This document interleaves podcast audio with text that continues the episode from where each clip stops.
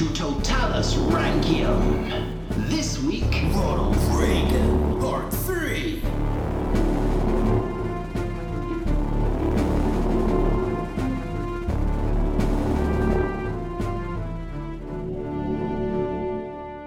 Hello and welcome to American Presidents Totalus Rankium. I am Jamie. And I'm Rob, ranking all of the presidents from Washington to Biden, and this is episode forty point three. Ooh. It's the final part of Ronald the Reagan. All those decimals. This is good. This is good. This is good. Planned this time. Planned three-parter. Mm. It was all very stress-free. It's fantastic. Nice, nicely spaced out. We're in the third part, Jamie. This episode, we are going to find out all about how good Reagan was whilst he was president in his, well, second half of his first term and his second term. Uh, mm. And then we are going to judge him. But before we do any of that, let's get this show on the road, Jamie. Wham. Just a Wham concert play on the T V. That's what is happening. Okay. Wham. Wham concert. Yep. It's playing on the T V. There's just a guy yeah. with his feet up on a table watching Wham uh, yes. on T V. And the camera... Wake me up before you go, go. That's it. It's good. It's all playing in yep. the background. And then it zooms into the T V screen and the, it goes into the T V screen. So you're now with Wham. Yes. I always want to be with Wham. It's a nice effect, isn't it? Uh, and where's where are Wham playing, Jamie? In a, in a place with a stage, there's lights. No, no. Well, there are lights, no? but it's not a stage. They're playing on top of a wall, Jamie. Oh. They're playing on top of the Berlin Wall. The famous, yeah. most famous Wham concert. The, the thing most they are known most one. for. And they were yeah. singing Wake Me Up Before You Go Go. And as they were singing it, just panned down slightly as loads of cheering people. And there is Ronald Reagan strutting his groovy stuff to Wham and just repeating... Mister Gorbachev, tear down this wall. Uh, in, yeah. to, in the same tune as the Wham song, though. Uh, over Gorbachev, to tear this wall down. Da, da, da, da, da, yeah. da, da, da. Exactly. You have to do the da-das because he didn't have any of the words. Yeah. No. And then it just does that. And then the song ends and everyone cheers and chants, Reagan, Reagan, Reagan, Reagan, hooray! And then George Michael jumps off the wall and Reagan catches him in his arms. Oh, beautiful. Yeah. And then it just goes wham on the screen. And then that falls over and behind it is the words Ronald Reagan Part three. Nice. Yes. Uh, uh, you did some good rescue in there. That was good. Yeah, it was good. And then just behind that, you see George Michael push Reagan off the stage for reasons we will see later. Um, I Just get the impression George Michael would not have been a fan of Ronald Reagan. But uh, we'll get into yeah. that. We will get into it. Right. Okay, so we left Ronald Reagan standing to ride the high of the improved economy as he managed to cut taxes, reduce the government, and increase military spending. Yeah. Remember, he, he got his list of three things, and yeah. they're all ticked off by Lionel's He's butler. Everything's yep. going well. But it's not all going his way. Because if you remember, the national deficit is so high, he was forced to bring taxes back up. Something that really upset him. Had to rub off his big tick off the uh, the taxes Aww, thing. It's a shame. Still, with the economy doing well, few people mind about the large deficit anymore. And generally, Reagan's popularity is going up. His major goals are achieved. So, what's he going to do for the rest of this episode and for the next six years? Uh, Russia. Yes. Well done. Hey, cool. Got it, got it in one. Yeah, Reagan had not become any less obsessed with Russia and those damn commies. He was determined to do something about the Cold War. Now, as covered last time, he was under the belief that if the United States kept racing full speed in the arms race, the Soviets would just give up and go home. They're already home. Well, well, mo- yeah. well, some. Yeah, exactly. Now, there's little else he can do with this at this time. He's already up to the military budget, so, okay, well, what else can I do, he thinks? Maybe I could do something internal. Like an operation? Uh, an operation on on America, Jamie. Oh. Because nice. There is a cancer in America, and that is cancer... It the commies? No, no, no, no, this oh, is okay. an internal one. It's a, a, It's inside the country. It's drugs, Jamie. It's drugs. Is this the war on drugs? It's the war on drugs, because drugs the are bad. The oh-so-successful war on and, drugs. And it's the war on drugs. Now, if you uh. remember, back in Nixon's episodes, back in seventy-one, Nixon had mentioned a war on drugs. And as covered, yeah. this was all about, in fact, I'll quote here, prevention of new addicts and the rehabilitation of those who are addicted. That war on drugs was a war on addiction. Reagan also wanted to crack down on drugs, but... uh he had a much more simple view on how to stop the drugs in America. Arrest everyone. It's almost as if you know, Jamie. Uh, no, his, his view was just say no. Oh, that makes sense. Yeah. Of course, you just have to say no. It, well, if only it was that simple. I say this is uh, Ronald Reagan. It's actually Nancy Reagan who came up with this. Nancy Reagan was the carrot in the war on drugs. I mean, she wasn't much of a carrot.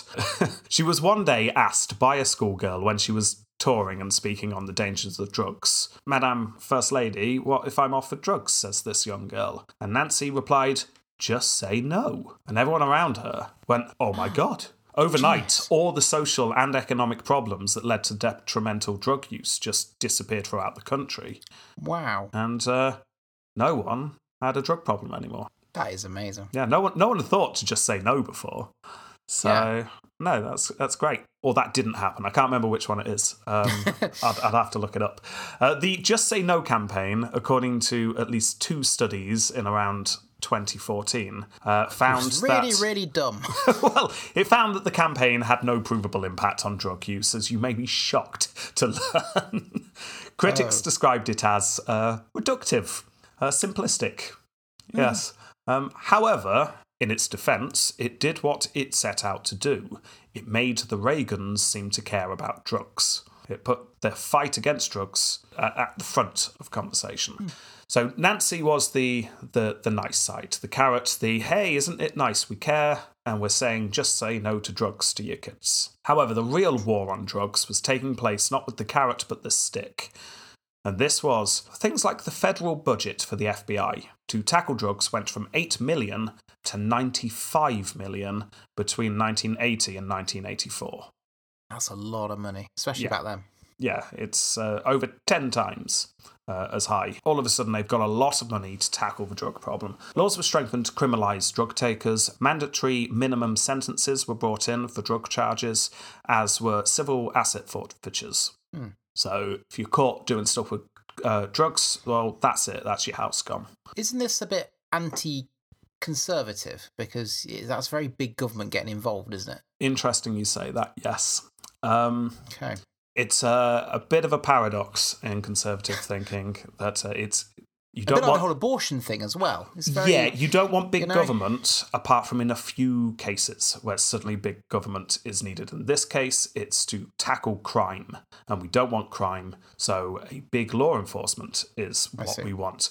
Uh, but yes, you could argue there is a bit of a contradiction there, but the Conservatives in the G O P at the time certainly wouldn't see it as a contradiction. That all okay. fit what they believed. Many celebrated this as a crackdown. Fantastic. Few Americans, however, thought that drugs were a major problem when Reagan started as president. It just wasn't really high on people's worries. They lived through the sixties, so... Well, yeah. Uh, after a few years of Reagan fighting the war on drugs, however, a lot of people in the country did see it as a problem.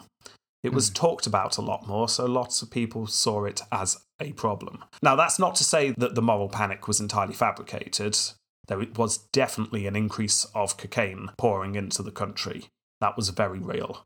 That's that's that's not a real drug. That's just a party drug. It's fine. Oh, we'll get into that just now, in fact, because once the detail of the new laws came in to deal with these drugs, and, and once people started looking at them, it became clear to many that the war on drugs had a huge, huge racial problem. Ah. Yeah. Because as it happened, like you just said, cocaine is just a party drug, isn't it? You're thinking yeah. of... all the yuppies on Wall Street with their cocaine, aren't you? I'm thinking of Wall of Wolf of Wall Street, yeah. Exactly. That was powder cocaine. Oh, do you mean like Chrisley crack? Ah, no, that that's a different thing. The the powder cocaine, if you were caught with it, you had a mandatory five years in a federal prison minimum. Bloody hell. But you had to be caught with five hundred grams or more. That's a lot, though. That's half a kilo. Yeah. So if you were caught with half a kilo... of powdered cocaine, five years in federal prison. I guess because if you've got that much, you're more likely to be selling it rather than just yeah. snorting it in one go. However, there was a different type of cocaine that was very popular at the time, and this is crack cocaine. This yeah. was crystallized cocaine. This also had the mandatory five years in federal prison if you were caught with it. This time, however, instead of five hundred grams, it was five grams. Oh. That's the equivalent of five paper clips in your hand. And you don't want to snort them or smoke them either. Cause... no. So, if you had five grams of crack cocaine, five years in prison. If you yeah. had half a kilo of powdered cocaine, five years in prison. Now, oh, I see the problem here. I'm just going to give you a wild yeah. guess.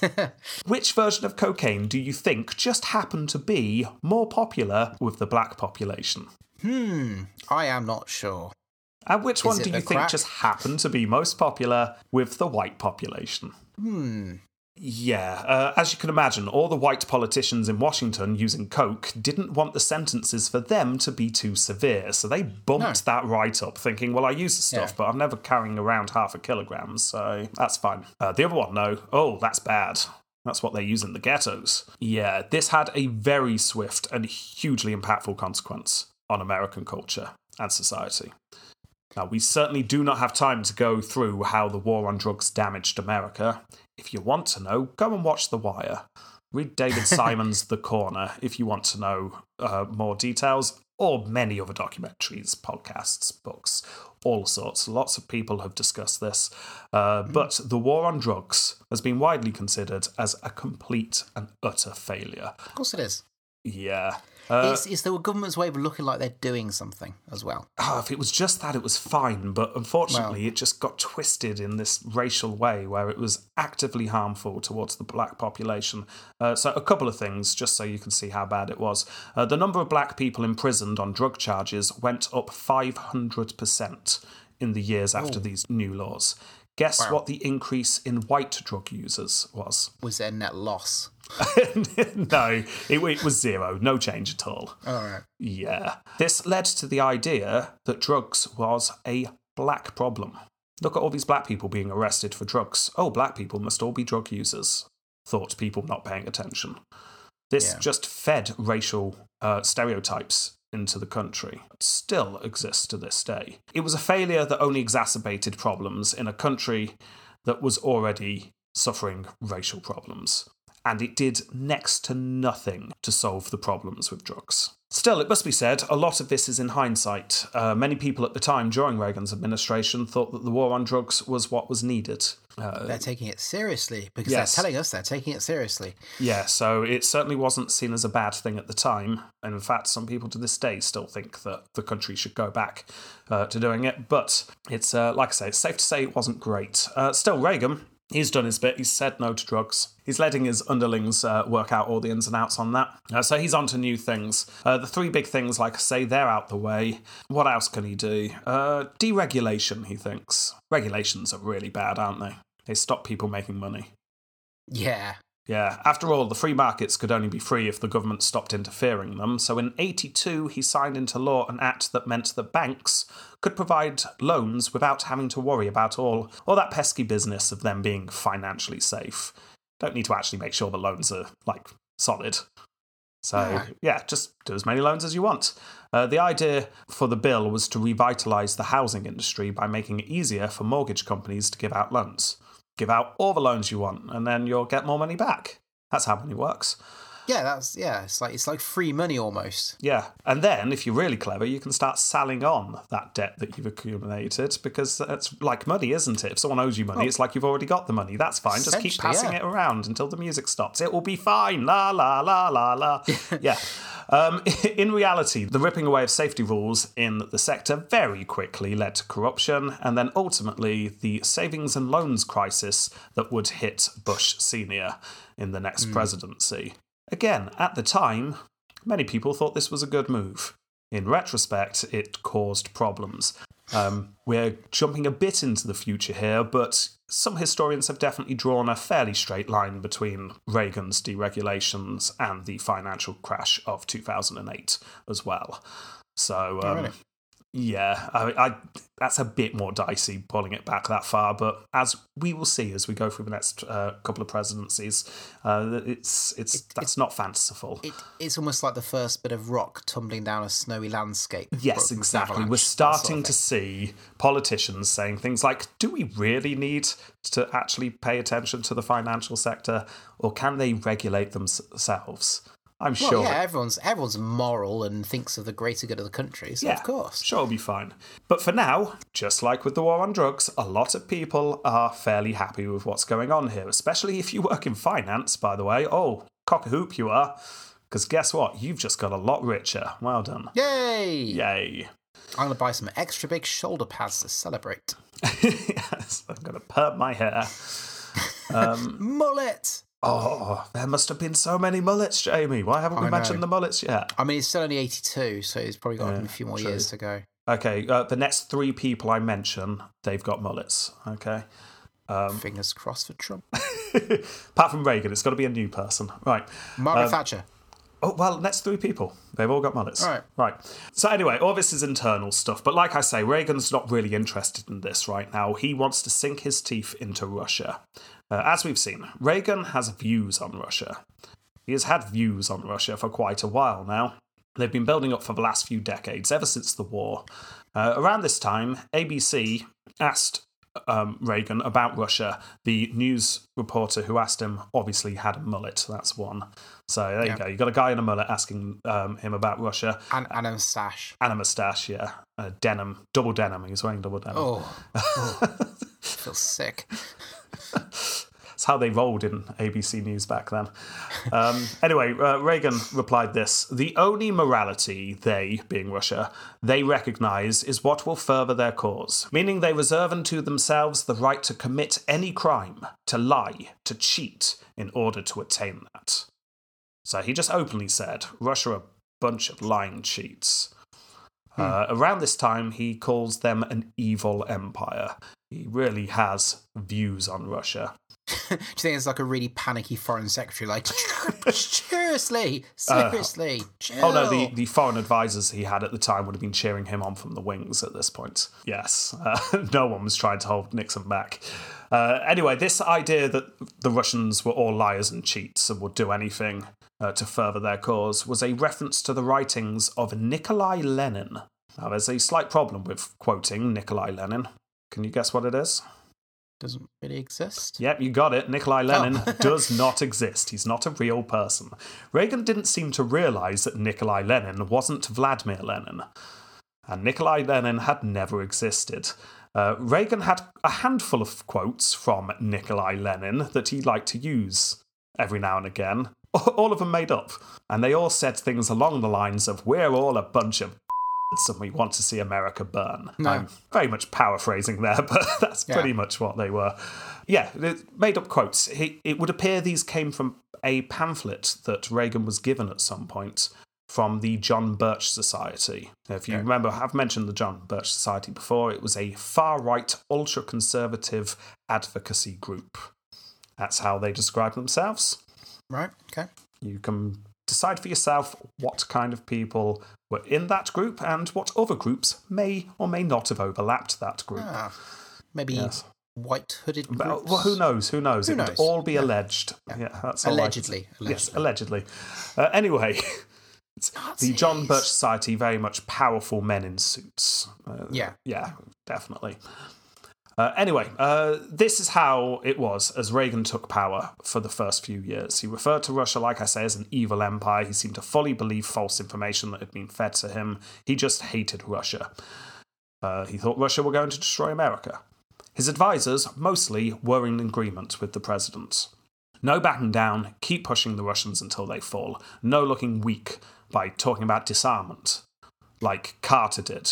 You just look weak and then they're push us over. However, where Reagan disagreed with most of his advisors was uh, how strong Russia was. His advisors, who were cheering from the wings as Reagan went in hard on Russia, thought that Russia was strong and getting stronger. They feared that Russia were going to win the Cold War, and that's why Reagan had to go in hard. Reagan himself, however, actually had a different view. He wanted America to get stronger because he believed Russia was weak. In fact, I'll quote here, what I want is to bring them to their knees so they will disarm and let us disarm. We can do it. We have them on the ropes economically. That's quite, it's quite astute and also quite positive outlook, actually. It's like, we want to disarm. That'd be great. Yeah, uh, it's Reagan's uh, policy was arming his way to disarmament. I mean, that never, ever, ever works. But I under, you understand the thought process. I mean, it, it's a gamble. It's a huge gamble. Yeah. Uh, it's very few people agreed with him that that is what was going to work. His advisors thought they should be getting stronger because they wanted to win an all-out war when it came. People saying he should cool it with the rhetoric were worried that Russia were getting stronger and would start fighting. Very few people at this point agreed with Reagan that Russia were about to fall over. Yeah, give another eight years. However, there was one person who supported him. Oh, yeah. hang on, hang on. We've only had one mullet so far, haven't we? Yeah. I genuinely did not know this. Here we go. We've got our second mullet. Who was the person who agreed with him? W- was it the leader of a foreign nation? It was a leader of a foreign nation. was it? Was it? Was was it? Was it female? It was female. Was it Margaret Thatcher? You have successfully given Margaret Thatcher a mullet. Well done. Yes! I've done what the miners couldn't. Oh, yeah. Uh, Margaret Thatcher. Oh, Jamie, oh. We're talking about Margaret Thatcher. Yeah. Um, okay. When were you born? What year were you born? eighty-five. eighty-five, eighty-five I was born. Okay. Yeah. Couple more years. Mm-hmm. So, uh, yeah, Margaret Thatcher, the Prime Minister of Britain, the Iron Lady. Maggie Thatch. Yeah. Um, the two of them had met in seventy-five, um, and he was touring the world, and Thatcher was the leader of the opposition in seventy-five. They met, and it turned out they had some very similar views when it came to society and uh, economy, and the economy. Poor people suck! um, yeah, they both thought, Jamie, that mm-hmm. the best way uh, for people to succeed was to encourage them to work harder. That's how of course. I'm going yes. to put it. Yes. Yes. Yeah, they, they both had very similar outlooks. They both got on with each other well. Then Thatcher went to America to visit Reagan a month after his inauguration. Uh, this is in eighty-one. Okay. Yeah. Uh, she was she was from seventy-nine, wasn't she? Yeah, so she's Prime Minister yeah. at this point. He's now President. The two of them... Turned out well for both of them. Oh, well, the two of them get get on like a house on fire. The house on fire that they've left, and they've, like... the, the help is still in there. Thatcher started uh, at roughly the same time as Reagan, uh, dismantling mm. the welfare state of Britain. And those of you living uh, not in Britain, or maybe you're in Britain and you don't know our country's uh, history too well, oh, wow, did Thatcher manage to do that? Uh, mm. She absolutely ripped away uh, the welfare state over here. Uh, she believed that capitalism and free markets were the way to build a better society. And, uh, oh, who else thinks that? Yes, that's Reagan. So, uh, yeah, the two of them get on very well. It's not to say they always agreed with each other, though. When Thatcher decided to send the armed forces of Britain to defend the Falkland Islands... Oh, yeah. Um, yeah, Reagan didn't want to get wrapped up in the politics of this. This was one of his closest allies in Europe... interfering mm. with a country in the Americas. Now, if you uh, think about this podcast and uh, American history, oh, America yeah. uh, historically has always had problems with Europe interfering in the Americas. Mm. And uh, Reagan didn't want to jump up and down too much and say, yes, of course we support you, Britain. That isn't the American way. And that kind of makes sense. I mean, I, I kind of get it as well. Because you can probably say, oh, I disagree with what's happening, but we're not going to send our troops to die for... British island that's almost two-thirds of the way around the world. Well, what what did happen is uh, Reagan attempted to get Argentina to talk diplomatically, hmm. settle this with words, and let's not start fighting. It didn't really go anywhere. Um, so it was decided eventually that America would very lukewarmly support Thatcher. We just won't make a big deal of it. We're just, mm, okay, I suppose. They, they just got one guy in Albuquerque to go, woo! Yeah, something like that. I mean, back in Britain, uh, Thatcher managed to win her next election based on this because, oh, she was unpopular until mm. the Falkland War. Um, so it worked for her. Uh, but in America, it was just this weird thing that was going on that Reagan tried to just ignore, really, because it was a bit embarrassing. But apart from this, Reagan enjoyed that he was usually in step with the Prime Minister, who seemed to be at least well-respected internationally, even if she wasn't necessarily popular in her own country. Her popularity fluctuated wildly. Yes. But internationally, she was seen as a force to be reckoned with, and other leaders of countries respected what she had to say. And Reagan... This lady's not for turning! Yes, exactly. Something. And uh, don't forget, Reagan's still struggling think with uh, this, uh, am I being seen as a serious political player, or do people still think of me as an ex-movie star? Mm. So having Thatcher's support, he did actually enjoy. Yeah, it's true. Yeah. Uh, Britain and America, special relationship, arguably closer than we have seen them, uh, which is nice. Isn't that nice, Jamie? Mm. Yeah. Anyway, in order to keep the pressure on, uh, keeping back the Soviet menace, the C I A were given the go-ahead to start covertly sabotaging Soviet infrastructure. In eight- Did they block all their toilets? Oh, slightly bigger than that. Uh, in oh. eighty-two, a nuclear-sized explosion occurred in Siberia as a result of the C I A just uh, dabbling. Yeah. What? Yeah. So did they blow something up that was Russian, or did they send a missile over? It was a computer virus, and this is the early days of computer viruses and computer wow, warfare. Yeah. yeah, they managed to get a computer virus into um, the Soviets' uh, network, and uh, yeah, it, massive explosion. Wow. In Siberia. Well, um, I guess they learned from that, though, because now all the nuclear things are off, like, the grid almost. They're, like, isolated, so you can't really... Yes. Like, it's hard to connect to in remotely. Mm. Hardly any so, of them uh, use A O L anymore. I, I know. No. Yeah, yeah, exactly. Ask Jeeves. It was only revealed much later um, in time that this was actually America's doing. At the time, throughout all of Reagan's presidency, that was just seen as an accident. Uh, but just now, America were up to that. But where Reagan really wanted to push back against the Soviets was Central and South America. This was where he was most worried about the Soviets. He had in his head another one of those fake Nikolai Lenin quotes that he thought mm. was real about how they really wanted South America. In fact, I'll give you the uh, fake quote here. "We won't have to take the United States, the last bastion of capitalism, because it will fall into our hands like overripe fruit if we take South America." That's some confidence right there. Yeah, so... From the fake writer. Yeah, so Reagan thought, oh no, they're going to come and take us like overripe fruit unless we kick them out of South and Central America. Uh, Reagan, I'm not a banana! Reagan thought J F K had messed up with the Bay of Pigs. Remember, Reagan... Well, so did everyone, to be fair. Oh, no, no, no, wait, wait. Not because it was a whole mess, but because Reagan thought the president didn't push hard enough. He should have oh. really, he should have leaned into the Bay of Pigs much more, is what Reagan thought. Right. Uh, remember, Reagan was no fan of J F K whatsoever. Yeah, so, yeah, he, he wanted to be a lot harder.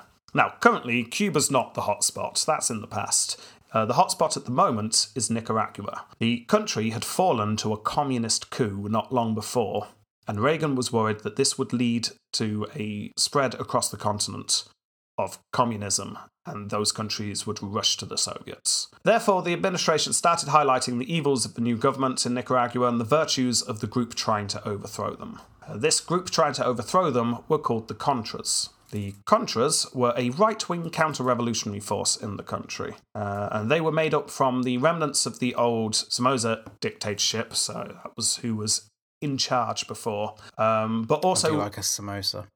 Anti-Somoza groups uh, who also felt like the current coup wasn't working out for them. So basically anyone who hadn't won the coup was now after the people who got the coup. Right. Uh, and yeah, this uh, created what we now call the Contra. And as you can imagine, uh, coups and counter-coups, they're never very nice, are they? They're always a bit no. messy. Yeah. Uh, so you, no one comes out of them looking good. But the Contra were definitely a bit dodgy, shall we say. Uh, don't think innocent freedom fighters. Oh. Uh, yeah, think uh, war crimes. Oh, okay. Yeah. Uh, they mercenaries were, kind of thing? Uh, well, no, no, not mercenaries. No, they, they were fighting for a cause. Uh, they routinely yeah. were murdering civilians, executing... That never helps your cause. No, executing officials, judges, doctors, et cetera. Why uh, doctors? It's just what they were doing. They were terrorising, basically, That's trying dumb. to bring the new government to right. its knees. However, Reagan decided that backing these people was the best way to get rid of the communist interest in the area. So, the C I A were ordered to provide weapons and train the Contra. So horrified were many members of Congress that Reagan was simply going to fan- finance a group of people routinely committing war crimes, uh, that Congress passed a law prohibiting the Department of Defense to spend any money on the Contra. That's right. That's how bad this was seen as. It's like that's, no, that's quite bad. Yeah, it's like yeah, okay, they're fighting communists as well, but we no, we will not fund those people. They are doing no. bad things over there. So what do you think Reagan did? Uh, did he overrule that? Because it's you know. No, no, money, the right? law went through. Um, oh, okay. But he realised that he could get one finger and put it in one ear, get the other finger and put it in another ear, and then make the noise la la la la la, and then carry on. Ah, oh, fair enough. Yes, uh, he simply ignored well, it. Solves that problem, doesn't it? He raised funds through back channels instead of through the, uh, uh, the defence budget, uh, which, as we are going to see towards the end of the episode, this is going to come back to bite him just a little bit. But oh, for yeah. now, all you need to know that the C I A is still offering the Contra advice that they should gather up the local population for public tribunals to, and I quote, shame, ridicule, and humiliate officials. And the C I A were also recommending gathering the local population to witness and take part in public executions. Bloody hell. Yeah, this is not nice. This isn't good no. stuff. Uh, meanwhile, Reagan ordered the C I A to deal arms in various other countries to keep the Soviets on their toes. The Mujahideen in Afghanistan were given Stinger missiles, arms were given to rebels in Angola and Cambodia, uh, and generally that was going on. So um, I'm going to come back to this towards the end of the episode, but just know it starts pretty much straight away. Yeah. Uh, but all this is in the background. The main problem is Russia itself. This is, this is all the periphery stuff. Uh, Reagan had come across something that really, really excited him when it came to Russia and the Cold War, because large anti-nuke protests had started taking place throughout the country and throughout Europe. Reagan's increase in military spending had led the world to believe, or at least large parts of the world to believe, that uh, he wanted to make lots more nukes. And uh, uh, a lot of people didn't want more nukes. No, that's almost anti-peace, you could say. You could almost say that. So a lot, so large anti-nuke protests were, were coming up. Reagan was convinced that these protests were coming from communist insurgents in the country, stirring up trouble. yeah, he, he's... It can mean no other thing except communists, because yeah, every American wants to blow and destroy he's, everyone. He's still in the Red Scare in Hollywood. Yeah. That's where he is, his mindset here. Uh, however, one day in eighty-two, a nuclear physicist pitched an idea to Reagan that seemed perfect. This man was uh, called Edward Teller, and Teller told the president that they could, with, to be fair, sufficient research, develop a space-based anti-nuke defense system using X-rays. And at that point, the strobe lights came on, and the whoa, whoa, whoa, whoa came up, and yeah, some yeah. U F Os came and hovered outside the White House. Oh, it was all very sci-fi and very, very cool. That does sound uh, quite cool, though, to be fair. Yeah. Space lasers, Jamie. Space lasers were going to shoot oh. down the nukes, essentially. Those aren't lasers, Rob. Ah, oh, well... I know it I know it destroyed your joke, I'm sorry, but... That's what Sensible Samuel said at the side, and Reagan told him to shut up. It's space lasers, damn it, and they are shooting nukes out the sky. yeah. Uh, this became known as the Strategic Defense Initiative, or the mm. S D I. Uh, however, uh, it mostly got called by its nickname, which was Star Wars. I've heard of that. Yeah, yeah. Oh, well, we'll get into it in a, in a moment. Uh, yeah, this... it's a, they're a great series of films. yeah. Uh, this was a new idea to the arms race. Instead of talking about mutual destruction, this could render the Soviets' power useless overnight. And this is key, without having to threaten to kill people. Yeah, it's, it's a truly just defensive way of doing it, and you can yeah. get rid of nukes completely. Yeah. Why don't we all have this? Oh, it sounds brilliant, doesn't it? I mean, Reagan yeah. was there, as excited as you are right now.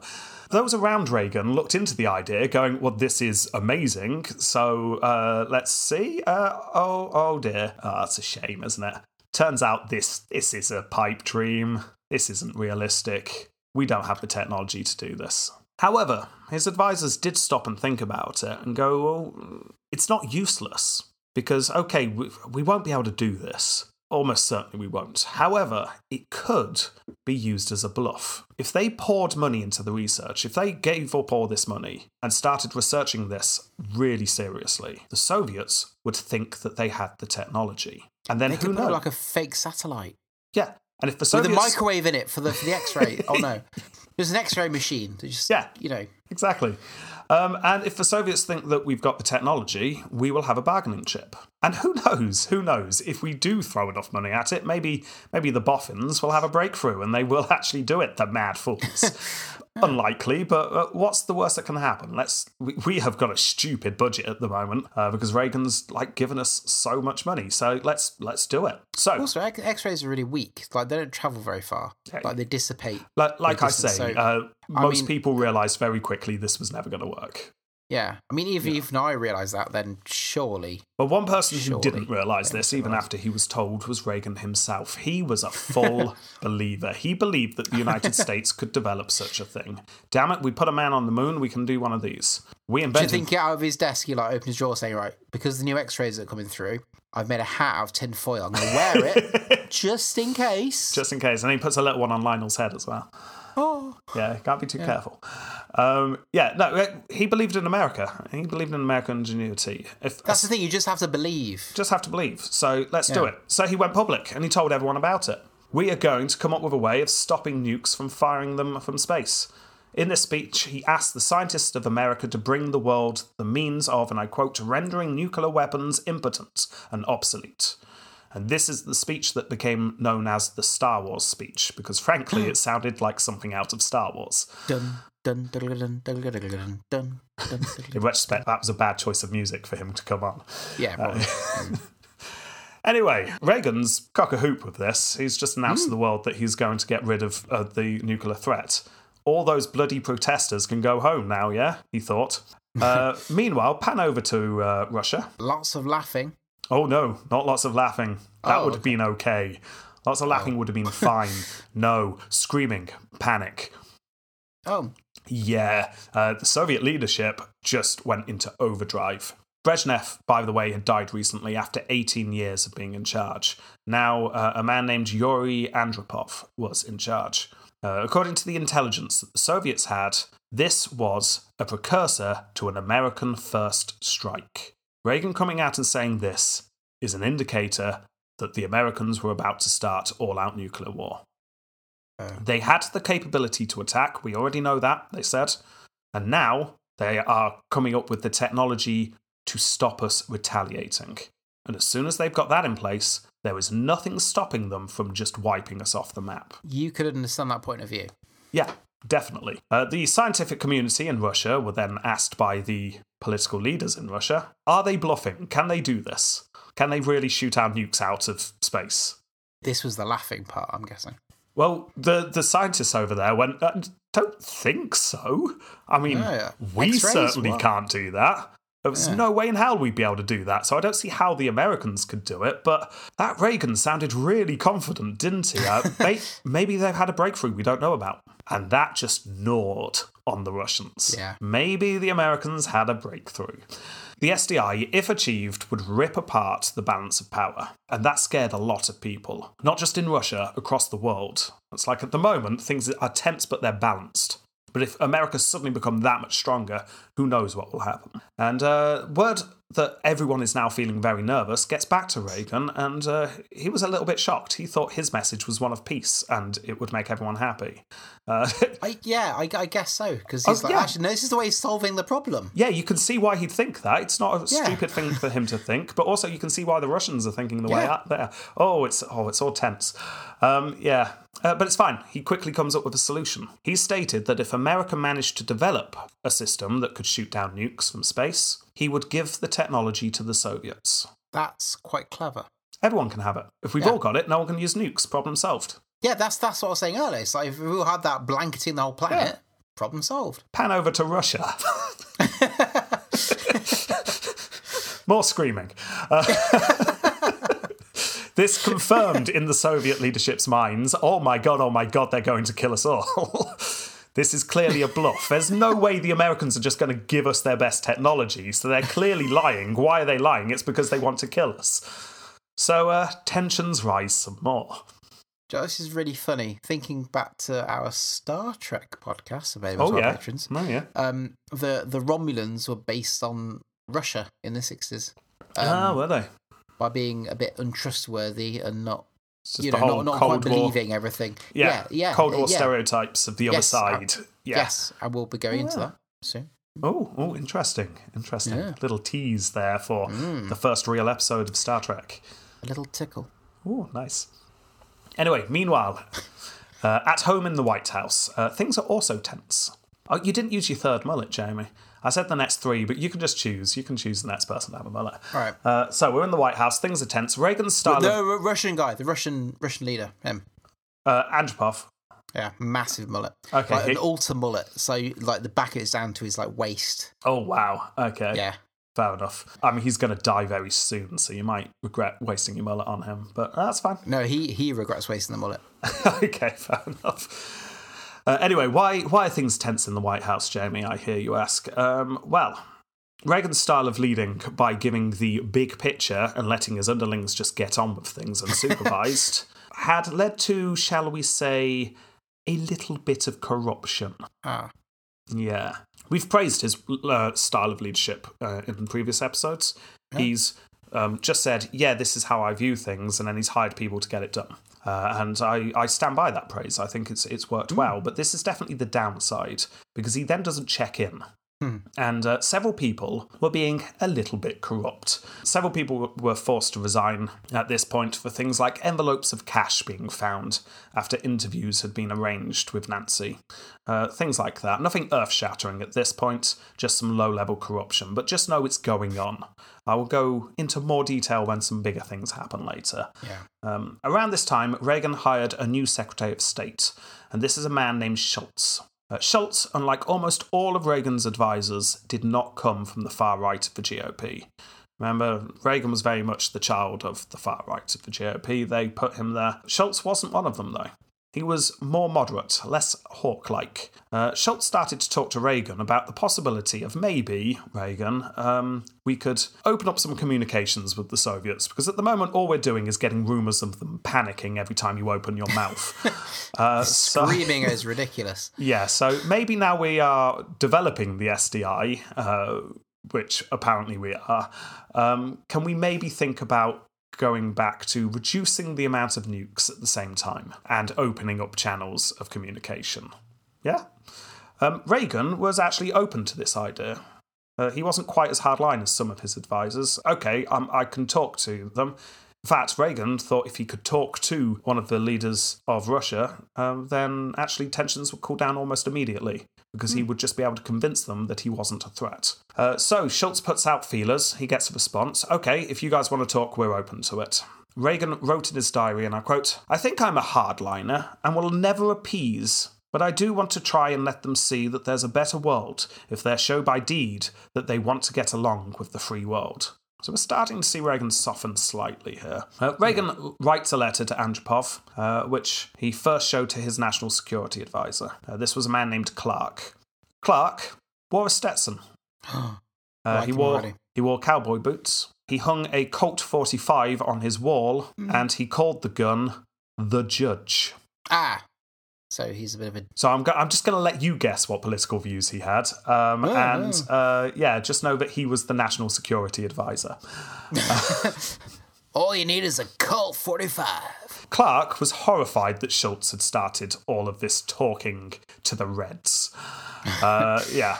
And Clark looked in horror at what Reagan wanted to say in a letter to the Soviet leader. Reagan, in a letter, was talking about reducing the number of nukes in the world. In fact, he even mentioned a future where there were no nukes at all. Good God. Clark put his cow-booted foot down and told the president that this would make the United States look weak to their enemy. The Russians will look at this, laugh, and they will become bold and confident. Reagan agreed, so decided to take it out.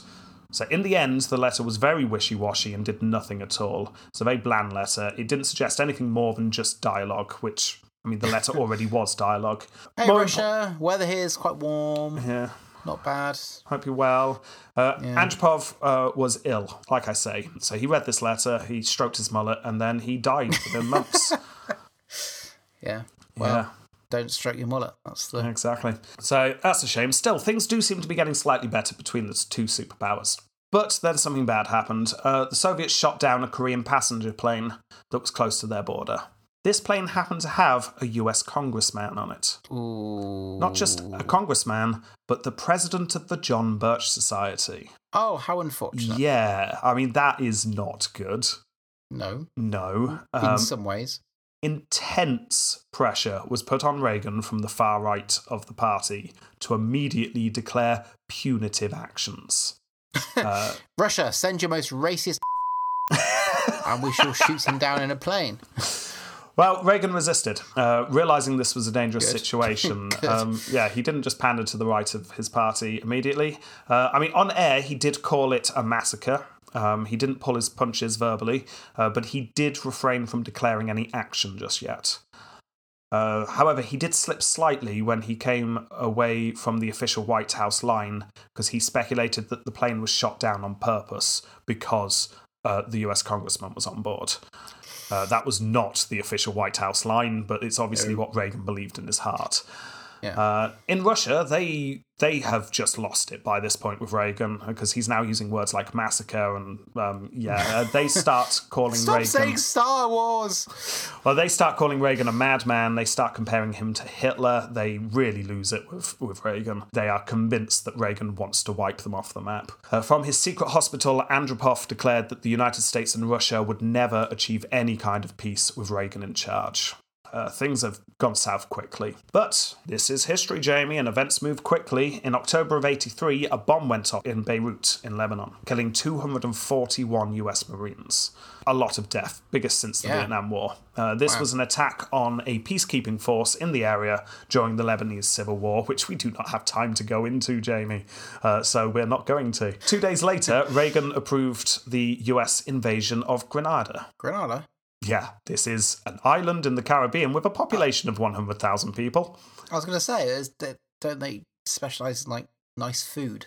Yeah, if you've ever been, like, sailing around Snorkeling. the Caribbean and, like, tripped over an island, it could yeah. be Grenada. It's not big. No. It's not big. Don't, it's not invading. What? Well, is the, it an excuse to send all the troops over for a holiday? Is that kind of what it Well, the previous really ruler on, on Grenada had uh, been assassinated by a member of his own Cuban-backed Black Power government for um. not being radical enough. Oh. Now, Reagan claimed that the bombing in Lebanon and the assassination in Grenada were both all about Russia. Mm. In, a, in a speech afterwards, Reagan painted both events as proof that the Russians were behind all the major world events. I mean, this just isn't true, but it worked no. for Reagan at the time. The, at the time, underground Hezbollah, they hadn't come out as a, a recognised force by this point, uh, but that's who had done the, bo- the bombing. It was uh, Hezbollah and Iran were behind the bombing. It ultimately was figured out, and it had nothing to do with the Soviets whatsoever. It had everything to do with all the stuff that we've talked about in previous episodes in the Middle East, uh, all the stuff with Iran and... Uh, it's complex over there. Uh, we've we've yeah. dabbled in it. The Middle East does not need the Russians' involvement to explain the bombing. It just wasn't anything to do with Russia. Uh, the coup in, in Grenada did, to be fair, have links to the Cold War, um, but it was so small fry that the U S response to it was seen as alarming to pretty much everyone in the world. The invasion lasted two days as the largest military in the world took on a tiny island. That's almost embarrassing. Yeah. The United Nations passed a resolution that passed one hundred eight to nine that stated, and I quote, "It deeply deplored the armed intervention in Grenada, which constitutes a flagrant violation of international law and of the independence, sovereignty, and territorial integrity of that state." Yeah. Yeah. Yeah. Uh, America walked into a foreign country and just took the leader off and put a new leader on. Yeah. Yeah. Uh, Thatcher, by the way, uh, not happy in the slightest. Oh, good. Because uh, Grenada obviously is a Commonwealth state. Oh, yeah, of course. Yeah. Yeah. Yeah. Ooh. Yeah, this is their, one of their falling outs. Yeah, this is one of their falling outs. Reagan had, to be fair, let her know. He hadn't let many people know, but he let Thatcher know. Um, beforehand what they were going to do. Not very long before, like literally hours, but yeah. did let her know before. Uh, Thatcher very quickly uh, sent a response back. And I quote her, "I cannot conceal that I am deeply disturbed by your latest communication. You asked for my advice. I have set it out, and I hope that even at this late stage, you'll take it into account before the events are irrevocable," she said. Nice. Yeah. So I, it's like being here with Thatcher. I, it really is. It's, it's spot on. It's like yeah. uh, Gillian Anderson. It's like when it she is. played her. Yes. That's, that's what it is. uh, anyway, Re- Reagan didn't listen. He probably muttered to himself something about the Falkland Islands, I'm guessing. Yeah. And then yeah. went ahead anyway. Back home in the States, after a double whammy of the deaths of two hundred forty-one Marines, but then a military victory, Reagan's popularity saw a surge. no longer are we losing militarily to the Soviets. Yeah, we, we drew. We drew. That was right. We drew in Vietnam, um, and that was embarrassing. And now we're being attacked cowardly with bombs, but we are winning militarily when we invade Soviet countries. That was, yeah. That's what people were were saying. It's how they were spinning yeah. this. Meanwhile, uh, just pan over to Russia. Are they screaming again? Yeah, more screams. Um, okay. yeah, uh, America are now moving their troops around the globe in for reasons that seem very suspect. Why have you just moved all your armed forces to a tiny island to the Caribbean? There were also some military maneuvers around this time, which were, um, let's say, quite... Uh, gung-ho. A lot of troops were moved around. Uh, Russia are feeling very, very nervous. Shortly after this, the C I A managed to get some intelligence, and they took this intelligence to Reagan, and Reagan was shocked at what he heard. Apparently, the Russians were now seriously worried that the United States were about to start a first-strike nuclear war. Like, seriously worried. They felt like they were closer to a war breaking out than any time since the Cuban Missile Crisis. In Russia, they were at Cuban Missile Crisis level, psychologically. Oh, wow. Reagan was taken aback. So, what? We're not in a I'm, Cuban Missile Crisis. I'm trying to be peaceful. Yeah. I mean, yes, I'm ramping up the military, but I'm not going to use it. I'm just trying to use it no. to, like, hurt their economy. Why don't they understand that? He said. After all, uh, the U S are the good guys. There's no way the U S were going to start the nuclear war. That's what the Russians want to do, thought Reagan. Yeah. He really struggled with the concept that the Russians would think the exact opposite. Mm. Uh, he, I think, he really I th- did. I think this almost highlights his... I don't think naivety is the right word. But, you know, when you got people that are trained politicians may have a bigger worldview than yeah, maybe Reagan maybe. has. Yeah, I, I know what you mean. It's naivety is not quite the right word, is it? No. Because he, he's he's not he's not stupid he's or not naive. naive. No, not at all. Um, but he does have a, a fierce view of America. He's very patriotic. Yeah. yeah. And he obviously struggles to understand that other people might not see America in that way. We're not the world police. What? Uh, well, Reagan uh, starts to get very worried at this point. Uh, maybe he starts to think, I've been pushing too hard. Right, I really would like to talk to someone high up over there, he starts to say to his advisors. I, I, if I could just talk to someone and say, we won't attack you, it would cool tensions, surely. So can I please talk to someone? Get this set up. Roughly this time, Reagan was advised that having the Stetson-wearing Clark around with his Colt forty-five was probably not helping any chances of talking with the Soviets. So, Reagan starts looking for a way to get rid of his national security advisor. Uh, fortunately, something comes up almost immediately, you'll be pleased to know, because the Secretary of the Interior was caught being horribly racist, so was forced out of his job. Brilliant. How nice. So Clark yeah. was moved into that job. How, how well, nice. Well, I'll be the judge of that. Click, click. Yeah, so uh, Clark goes off um, to... be the Secretary of the Interior, wanders into the Interior with his uh, with his Colt forty-five. Uh, his replacement was less hardline and did not attempt to block Schultz, the moderate advisor. Now, by this time, Andropov is dead. Him and his mullet are buried. Aww. His replacement, Chelenko, was now in charge. Do you like this guy? Got any opinions on this guy? He's dead, Jamie. He's already dead. Oh, okay. Yeah. well, I was about lo- to say, I, I loved his moustache, but... Am I... Uh, he lasted about a year. Um, All right. Yeah, so the attempts of communication with him went nowhere. Uh, it didn't help that around this time, Reagan was caught on a mic, uh, a hot mic. They were doing a test. He was just ad-libbing, doing a mic test, and it was recorded. Uh, what's one thing you don't think a, an American president should be joking about at this time? Um, how terrible Russia is, that sort of thing. I'll, I'll just quote... My fellow Americans, I am pleased to tell you that today I have signed legislation that will outlaw Russia forever. We begin bombing in five minutes. No! No! Even as a joke, no! There were there were certain times where yes. you don't make jokes. When Not you're the, the president, you don't make jokes like that. No, you really don't. Yeah, uh, anyway. Uh, around this time, the next election's coming around. Uh, Nancy didn't want Reagan to run again. She wanted him to step down. Uh, she had started to see signs that would take others a lot longer to see, or at least it's theorised here.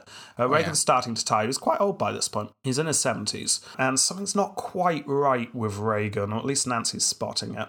He was getting confused. His memory was getting worse. Um, he's not sharp as he was. Uh, still, Nancy's not going to convince uh, her husband to not run again. Who wants to be a one-term president? It's just embarrassing. So it really is. Can so, you imagine the embarrassment? So, um, yeah, so he's going to run again. The economy is still doing very well, as we've talked about. The patriotic bump after invading the tiny island nation meant that Reagan was actually doing quite well at this point. So he wins in another landslide. It's something that really confused and frustrated his many critics in Washington, because believe me, he had lots of critics. Reagan was becoming known as the Teflon president. As I mentioned earlier, we haven't had time to go through the cases individually, but if we go by the numbers of investigations, indictments, and convictions of individuals in the Reagan administration, you can argue it is the most corrupt in U S history. Until twenty sixteen, or including oh, twenty sixteen? We will, we will have to wait until all of that pans out. Uh, yeah. What I'm saying here is um, it rivals Nixon's administration. Oh, wow. Okay. Yeah. Really? Uh, yes. That that's that's kind of impressive in a way.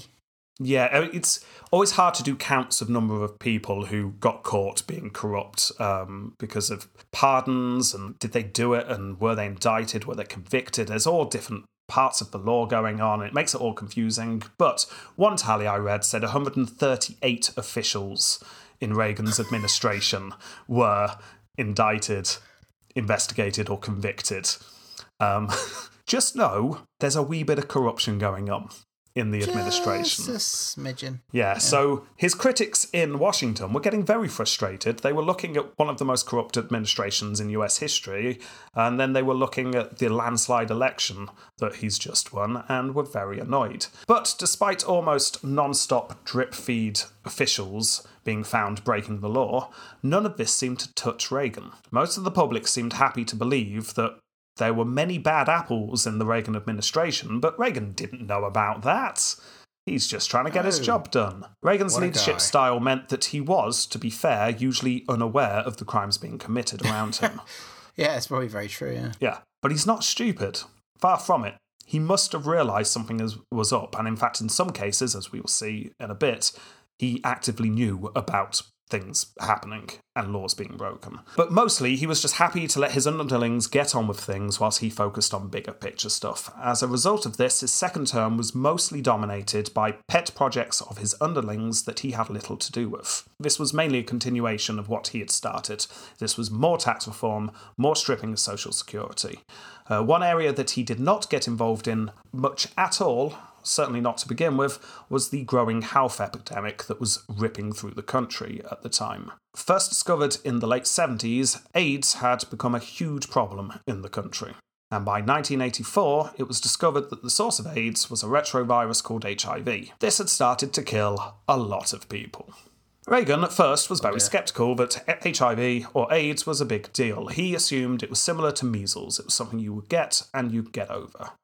Uh, to be fair to Reagan, a lot of people thought like this at the time, and not much was known about it to begin with, because not many people were researching it. But Reagan stuck with that it's just like measles for a long time. Eventually, however, as the death toll rose, it became clear that this was potentially one of, if not the most serious health problem of the century. Up there with the Spanish flu of uh, the twenties and stuff like that. This was a yeah. serious epidemic going on. So something had to be done. However, there was a problem. Can you guess what the problem is, Jamie? Either black or gay people? Well, due to the way that um, it was transmitted, one of the groups most susceptible to H I V and AIDS were gay men. Uh. Yeah, and uh, this was a problem for the Reagan administration. Because amongst the far right of the G O P at the time, I'm just going to put it bluntly, a lot of them were homophobic. Uh, one of Reagan's aides outright said, "Failure to make moral judgments is why we have this epidemic." Oh. Yes. Those that weren't homophobic around uh, Reagan were working within a political system that was. Now, Reagan personally would not seen himself as uh, homophobic. Uh, live and let live was pretty much his philosophy on things like this. Uh, no one should be arrested for being gay, he believed. That was government interference. But in typical Reagan style, he also refused to accept that gay people should be helped in any way by the government to live their lives, to the point that he would say things like this, and I quote, "Those people, yeah, are demanding recognition and approval of their lifestyle, and no one has a right to demand that, which is not a good thing to say. No. No. Now, Reagan would swear blind, and probably would have believed it himself, that he would have said that quote about any group of people. So therefore, he wasn't being homophobic. He would have said no one has a right to demand recognition and approval. But... But... but... Just like he was offended at being called racist, but then enacted deeply racist drug laws, the fact is that Reagan and his administration actively chose not to take on the AIDS epidemic as much as they could and should have done. And the reason they did this was homophobia. Now, not wanting to anger the moral right that supported him, Reagan just stayed quiet on the subject all the way up until eighty-five, where he finally mentioned it in a press conference in passing. Then a year later, he declared that they would look for a vaccine. So he's he's finally on board in eighty-six. Uh, the White House proposed two billion dollars to look into a vaccine. Congress that's, then, a, that's a chunk of change as well. Oh, yeah, yeah. And then Congress um, more than doubled it. Uh, it went to wow. over five billion dollars. And then Reagan Brilliant. did sign that. Um, so he did sign into law in eighty-six. Uh, and he started to get the scientific community looking into it a bit more. Uh, but Good. to many, many people, this is far little, far too late. Yeah. Most understood that a miracle vaccine was not going to happen overnight. And they should have been looking into this a long time ago yeah. when they realised roughly what was going on. Even Thatcher's government in Britain was putting forth a health campaign to make sure that people understood the facts behind the epidemic. Mm. Oh, you've, you've watched it. It's a sin, right? Yeah, yeah. Um, yeah. Uh, yeah, it's, things were happening in other countries, yeah. even other countries that had the same type of government. Uh, Reagan's administration was doing next to nothing in regard to public awareness. Had his administration raised awareness more, perhaps fewer of the one hundred thousand people who died of AIDS during his wow. term would have died. That number goes up to nearly half a million people once you get into the nineties, because obviously people were getting it in the eighties and then surviving until the nineties. Okay. Yeah, so um, a lot of people died, and this epidemic was not no. treated effectively. Uh, so it had yeah. a stigma attached to it, which is yeah. awful. It, yes, exactly. So that's not good. It's not good at all. But as we've seen, no. Reagan wasn't interested in all that stuff. He's still focusing on his one focus. And that was nothing to do with AIDS. It was Russia. He's going to deal with Russia. He's in his second term now, and as you're going to see, his second term is almost as if he was a different president in regards to Russia. His first term was build up the military, dominate Russia militarily, scare Russia, act big and tough. Yeah. However, he's now got fewer hawks around him, and after seeing firsthand just how nervous the Russians were, Reagan had, in his own mind at least, decided to back off a little bit. It's almost as if he got right to the brink and then realised, oh dear, my words and actions have consequences. I'm going to tiptoe back a little bit here. He yes. didn't want to scare the Russians so much that they struck out in fear, which he yeah. finally seemed to realise might happen. So he really did want to open this channel of communication. And he had his chance in March of eighty-five. That's right, Jamie. March of eighty-five. I was born hey. in February eighty-five. I am now officially alive in this You're podcast. Alive. Completely. I am born. Oh, you're still welcome dead. Welcome to the world. Thank you. You're still dead, though. Uh, you're, you'll be hit. Yeah. I'm, yeah. I'm not even a twinkle. Yeah. Not even a twinkle. Yeah. Uh, anyway, in March of eighty-five, Mikhail Gorbachev Uh, becomes the new Soviet leader. Gorbachev was fifty-four, well-educated, he'd spent a significant time in the West, he could speak English. Apparently, get this, he even had a sense of humour. Oh, nice. Did yeah. he go to like every meeting like a glasses, fake glasses of the teeth yeah, and stuff? That's, yeah, that's what he did. Yeah. It's crazy, cool. isn't it? Can you imagine Russians being like human beings? Crazy.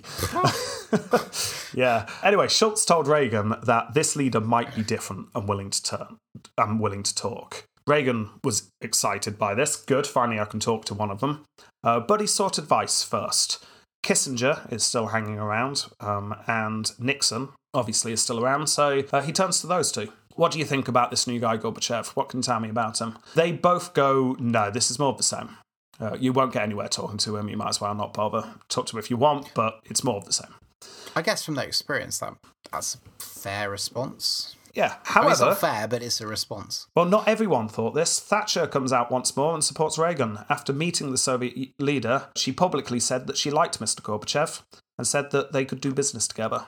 Uh, she then visited Reagan in Camp David and gave a more detailed assessment uh, on the, the new Russian leader and said something along the lines of, yeah, he seems willing to listen. However, and she said, I quote, the more charming the adversary, the more dangerous. I like the way you're kind of slowly slinking into uh, Monty Python levels. It's good. It's like how it. She sounded, Jamie. It's it how is, she to be sounded. Fair, it is how she sounded. I've yeah. not done a cackle yet. I am restraining myself. And, and the sound of screaming minors and school children begging for Anyone milk. That, yeah. uh, Margaret Thatcher, the milk snatcher. So if you don't know U K politics, none of that will mean anything. Uh, anyway, Reagan agreed with what Thatcher was saying, uh, agreed with her assessment, trusted what the Iron Lady had to say. Through various channels, a meeting between the two leaders of the superpowers was set up for November of eighty-five. Talk was optimistic. Both sides, before the summit, were talking about a fifty percent reduction of all nuclear weaponry. They were going to go in to this. Like, let's do this seriously. As you can see, this is, this is miles away from what Reagan was talking about just a few years before, where he yeah. refused to talk about reduction of weapons. He was talking about pumping them up. So, yeah, this is complete turnaround. Do you, th- do you think um, after the Death Star stuff, Gorbachev is like, yeah, we have a Death Star now?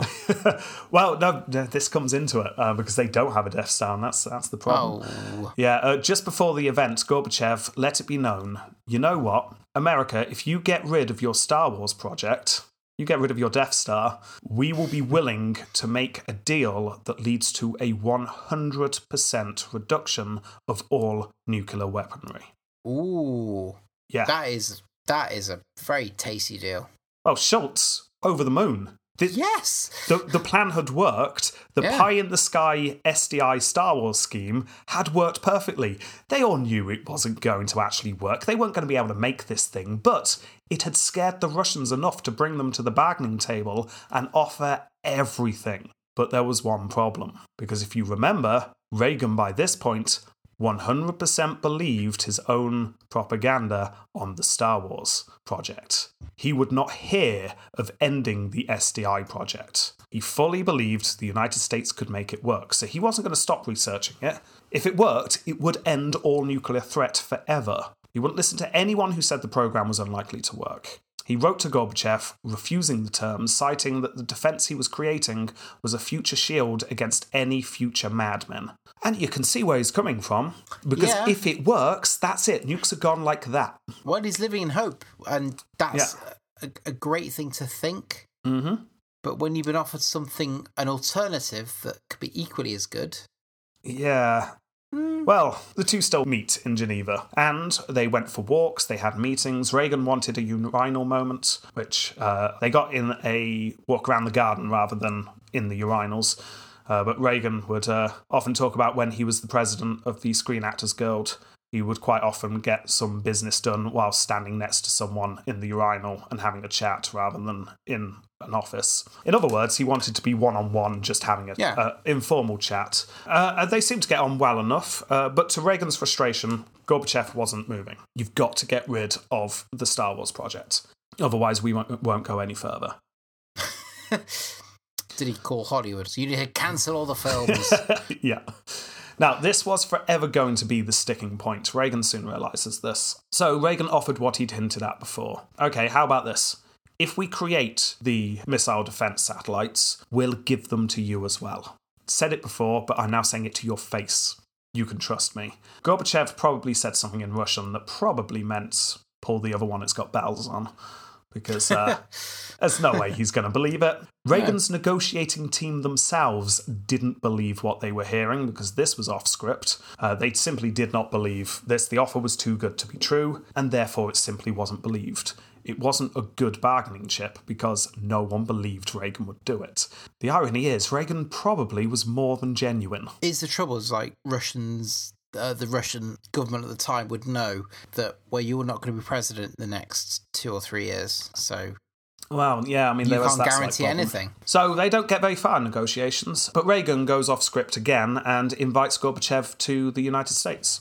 which was yeah. accepted. Uh, so wow. the two, um, although, I mean, they, they weren't friends, but they did get on. Uh, they were able to talk to each other. And no, no major deals uh, took place, but channel communication is now firmly open, and yeah. Gorbachev is invited to the United States. So actually, not yeah. bad. Uh, considering where they were just a few years ago, uh, relations between the two superpowers are now much, much better. Yeah, they're not uh, screaming as much. Yeah, exactly. After they left, uh, letters kept going between the two. They were increasingly cooperative in tone. Both men started discussing the possibility of ridding their country's nukes by the year two thousand, if not before. Now, this was not... But that's unopposed. In the future. In, yeah, it sounds futuristic, the year two thousand. Right, th- this wasn't unopposed. The hardliners in Reagan's administration, who were all but calling the shots at the start of Reagan's first term, were now appalled. Like, this is almost as bad as Carter. What the hell has happened to Reagan? Equally, in Russia, Gorbachev had his own hardliners he had to contend with. Uh, but both of them were managing to hold the line at this point. In Washington, Schultz got to work trying to pull the administration together. Uh, he, he wrote a memo that said, and I quote, "I know that many of you and the others around here object to the elimination of nuclear weapons, but the President of the United States doesn't agree with you." In other words, shut up. You're wrong. And Reagan agrees with me. And then uh, Chernobyl blew up. Oh, yes. Yeah. Yeah. If you want to know more, watch Chernobyl. It's very good.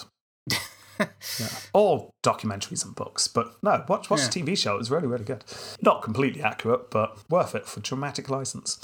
Uh, anyway, uh, Chernobyl blew up. Uh, bang, it went. And uh, anti-nuclear feeling intensified across the globe, as you can imagine. Uh, on top of this, whilst Reagan and the United States were still enjoying their economic boom, Russia was going through some very tough times. Saudi Arabia had started increasing oil production, meaning that Russia would make a lot less on selling natural gas. Suddenly, Russia were oh. feeling very poor. I didn't realise that was a thing. That's interesting. Yeah.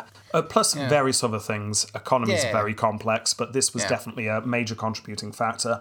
Gorbachev realised that Russia's got a problem here. If they keep going how they are, the Soviet Union would collapse because they could not afford to keep the arms race up. So therefore, they needed a breakthrough in the negotiations that were going on in the United States. We need to stop spending so much money on nukes. So let's set up another meeting. The two leaders meet again in October of eighty-six. You're nearly alive, Jamie. You're nearly alive. Almost. Almost. I may have been conceived. You were probably conceived October. during... Yeah, probably during this meeting. Can, I'm, count I, it out. I'm conceived. I'm a, I'm a little fetus. Are you a little... Oh, oh nice. Yeah. Oh, nice. Okay, uh, so not not during this meeting then. I was April. Yep, I'm I'm a two month old fetus. Two months, I'm two months old. Oh yeah. Oh, oh nice. Right. Okay. I'm rocking out on the um, ambionic fluid. Nice. Ooh. Cool. Uh, anyway, they meet in Iceland in eighty-six. This time things go very well. Gorbachev had softened in the negotiations slightly in the U S point of view. The U S didn't realise that Gorbachev had, in his own mind, realised he needed a breakthrough here. So Gorbachev comes along and says, fine, I will agree to a significant reduction of nukes if the United States slow down your space programme. You don't need to stop it, just keep it in a lab for ten years before you do anything practical. And if you agree to that, we will reduce all nuclear weaponry fifty percent. Reagan and his team come back. We can do better than that. Why not a complete elimination of ballistic missiles on top of that? Ooh. Yeah, Gorbachev comes back. We can do better than that. Why not the elimination of all nuclear weaponry, including subs and bombers? Everything. Oh, and also that ten years in the lab on the space program, I'm willing to negotiate a bit on that. I can be a little bit flexible. And there, on the brink of the most sweeping arms control agreement in history, Reagan backed down. Oh. He wanted his Star Wars program. This he, is not a thing. He stood up and said, I quote, "This meeting is over." Gorbachev said, "Can't we do something about this?" Reagan replied, "It's too late," and walks out. He almost could have had world peace. Well, with this setback to world pe- peace in place, Reagan was then forced to focus on things closer to home. So close, Jamie, so close. So close. Um, anyway, uh, yeah, the corruption. Corruption starts to catch up with him. You know, all that corruption that's been bubbling along in the background? Uh, that was only yeah. a matter of time, wasn't it? It starts with William Casey, the director of the C I A. I'm kind of going back to the start of uh, Reagan's first term here, just so we can get a sense of what was going on. Yeah, uh, something I didn't cover in Ford's episode. So going back all the way to Ford. Wow. Uh, okay. it, we're post-Watergate here, but only just. And there was a couple of committees that looked into the C I A because the country realised, oh dear, the government and uh, the C I A are up to some dodgy things. Maybe we should know about them. So a couple of committees looked into the C I A. Uh, they lift up the lid on the building of the C I A, uh, peered inside, and went, oh, good God. No. Yeah, uh, yeah. The, the public were horrified at what was found. It turned out that the C I A was assassinating foreign leaders. They were arming terrorists. They were even experimenting on humans, United States civilians. Bloody hell. They were uh, doing mind control experiments using drugs. Oh, I thought about that. Yeah. Yeah. Uh, not good. Turns out no. C I A, nasty, nasty organisation. So, post seventy-five, the C I A was supposed to get squeaky clean. No more bad stuff. And, arguably, they kind of started to turn it around a bit. During the rest of Ford's presidency and then Carter's presidency, things seemed to improve. Then Reagan becomes president. And uh, Reagan put his campaign manager in charge of the C I A. And this is Casey. Casey, once in the post, decided that although obviously the C I A was no longer allowed to assassinate people, that had been made clear, no one had said anything about honest-to-goodness killings, so we can go and do a few killings, can't we? Yeah, that's not assassination. Just, no, that's just a killing. Yeah. That's fine. Yeah, so uh, things start getting a little bit dodgy again. Uh, when Congress passed that bill saying the defence budget could not be used to arm the Contras in Nicaragua, uh, Casey figured that that probably didn't mean the C I A. So he just carried on doing stuff. Uh, with Reagan's permission, the C I A started to train the Contras. Not giving them money, you understand. That would be illegal. We're just going to spend all of our time and resources training the Contra. That doesn't count oh. as giving money over. We will advise well. them on how to murder and terrorise populations. Things like that. That's what we'll do. Any money that they did need would just have to come from rich G O P donors. Which, uh... Well, yeah. Does, does, that, mm. does that sound a little bit dodgy to you? It sounds a little bit dodgy. Um, yeah, because I, th- I think that could be the beginning of a snowball effect where, you know, if a company wanted to influence the government, they could just donate loads of money. Oh, wow, um, that certainly could have happened. Uh, that's not what happened in this case, but yeah, oh. I mean, that could have happened. Yeah, uh, it's all very dodgy, but I mean, the C I A's done worse in the past, hasn't it? And you could even argue that this was legal. They weren't spending any money from the defence budget. It's fine. Uh, however, to raise more money, donations were then uh, secretly taken from other governments, from other countries, and deposited in secret accounts. So, yeah, the C I A just went to other governments in South America and went, do you want to uh, contribute a fund uh, to the Contras? And we'll make sure they get it. And other governments went, yes, uh, what bank account? And then the uh, agents would go, oh, no, it's very, very hush-hush. Um, and, uh, yeah, a lot of this money went to funding the Contras.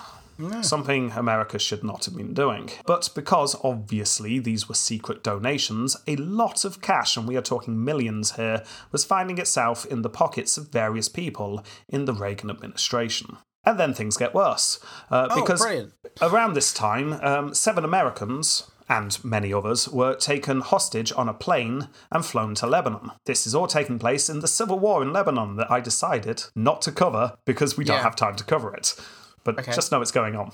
Yeah. Uh, you're looking like you recognise something here. I might not. Uh, Carry well, on, and I'll go, ee, if I do. Well, this isn't an isolated incident. Uh, okay. During oh. Reagan's administration, several planes are uh, hijacked, flown to Beirut, and people are taken hostage, and demands for various things, usually the release of prisoners, take place. Um, so ultimately, twenty-five U S citizens were taken in this way during Reagan's administration.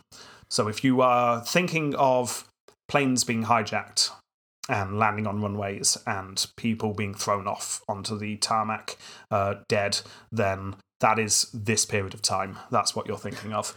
Yeah. Yeah. Reagan, very angered and frustrated uh, by all of this, as you can imagine. He feels like he can't really do anything. He soon learnt what Carter had learnt. It's not very easy to deal with these situations.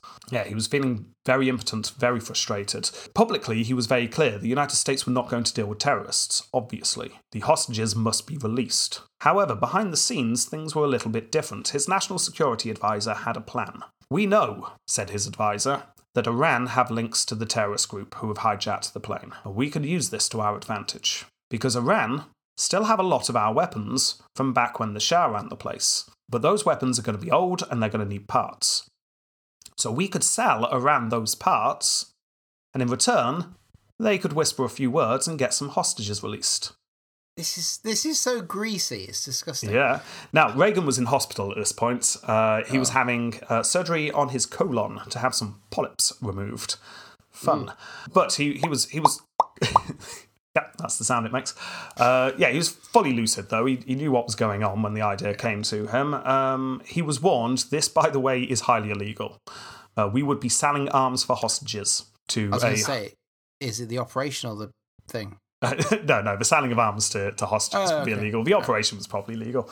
Um, yeah, uh, this is a highly illegal situation, but it is one way to get the hostages back. Reagan responded that yes, find a way to do it. That's what I want to happen. In August of eighty-five, a hostage was released after the United States gave Iran some anti-tank missiles. And this had opened a door. Okay, this works. So his national security advisor and his number two... Now, this was a man named North, remember his name. North, by the way, is also someone who's stealing some of that secret money that I mentioned uh, a moment ago. He's lining his own pockets at this time. Uh, anyway, the main national security advisor and North travel to Iran at this time using Irish passports provided by the C I A. And then they arrive bearing gifts, a pallet of missiles, six magnums in presentation cases. Now, bearing in mind, yeah. Jamie, they're going to Iran to meet up with some high-up officials to open communications to sell arms. And they have arrived with a pallet of missiles, six fancy guns. What else do you think they bring? They bring two other things to this Islamic country. Oh, they bring, like, sausages and alcohol or something ridiculous. No, a Bible. Oh, Bible! Oh, brilliant! Yeah, yeah, just what they need. Yeah, a Bible yeah. and um, one other thing. This one is my favourite on the list. Whiskey? No, not a million miles away though. Uh, a chocolate cake, Jamie. Oh, of course. Yeah. I, I just love that list of four things: a pallet of missiles, six fancy guns, a Bible, and a chocolate cake. I mean, I'm more surprised they got that in their carry-on. To be fair. Well, it didn't go well. Um, they didn't meet the high-up officials they thought they were going to be able to meet. They only met some underlings who didn't seem that interested. Yeah. And the uh, security at the airport confiscated the cake and ate it. Yeah. Yeah. So isn't that nice? Uh, so that That's didn't funny. do too well. I also hope they were putting on really false, bad Irish accents the whole time, because their pa- passports were Irish. Uh, but we can only speculate. Top of the morning to you. Yeah, exactly. We're um, Irish. So in January of eighty-six, Reagan signed off to another batch of weapons being sold. Over nineteen eighty-five and nineteen eighty-six, two thousand eight missiles were exchanged for four hostages. But in that time, six more hostages were taken. Well, because they know they've got a bank account. They can draw out whatever they want, of course. Uh, yeah, so it's not going well. Um, no. But... But Reagan keeps signing off on it. It still continues because, let's face it, the individuals setting all these meetings up and making the deals happen all off the books, very hush-hush, are making a fortune every single time. So it just carries on. Anyway, it gets worse. Oh. Uh, because North then comes up with a brilliant idea. Why don't we start using the money that Iran is paying illegally for arms? Because Iran were paying for the arms, but also whispering in the ears of people to release the hostages. So money was also being exchanged. And North goes, well, this money's all off the books. No one knows it exists. So why don't we get this money that we're illegally obtaining to illegally fund the Contra in Nicaragua? Well, because we can't pay the Contra. We're not allowed to. But no one knows about this, so we'll just funnel it over there. Yeah. Oh. And then, all of a sudden, the lid is blown off. Uh, a plane was shot down in Nicaragua, and a book of suspicious phone numbers was found, which implied that the United States were funding things that they shouldn't be. And then just a couple of weeks later, newspapers in Lebanon started reporting that the United States were paying Iran in weapons for hostages and selling arms for cash. Reagan immediately went on T V and denied it strenuously. There is no way any of this is true. All lies. But it was so obviously true that it took mere days for the truth to be uncovered by some very easy reporting. They did not hide their tracks. Six days later, Reagan was forced to go back on T V and go, so when I said uh, that wasn't true, that, that was totally true.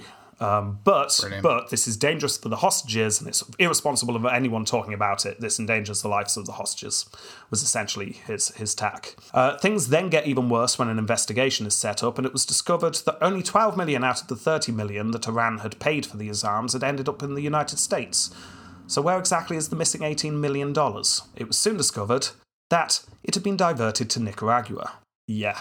In nice. the White House, North and his office went into overdrive, shredding all and everything they could get their hands on. They ended up breaking the shredder in their office uh, because they were trying to shred too much too quickly, so they moved all of the illegal files to the White House Situation Room and continued destroying evidence of their illegal activities there.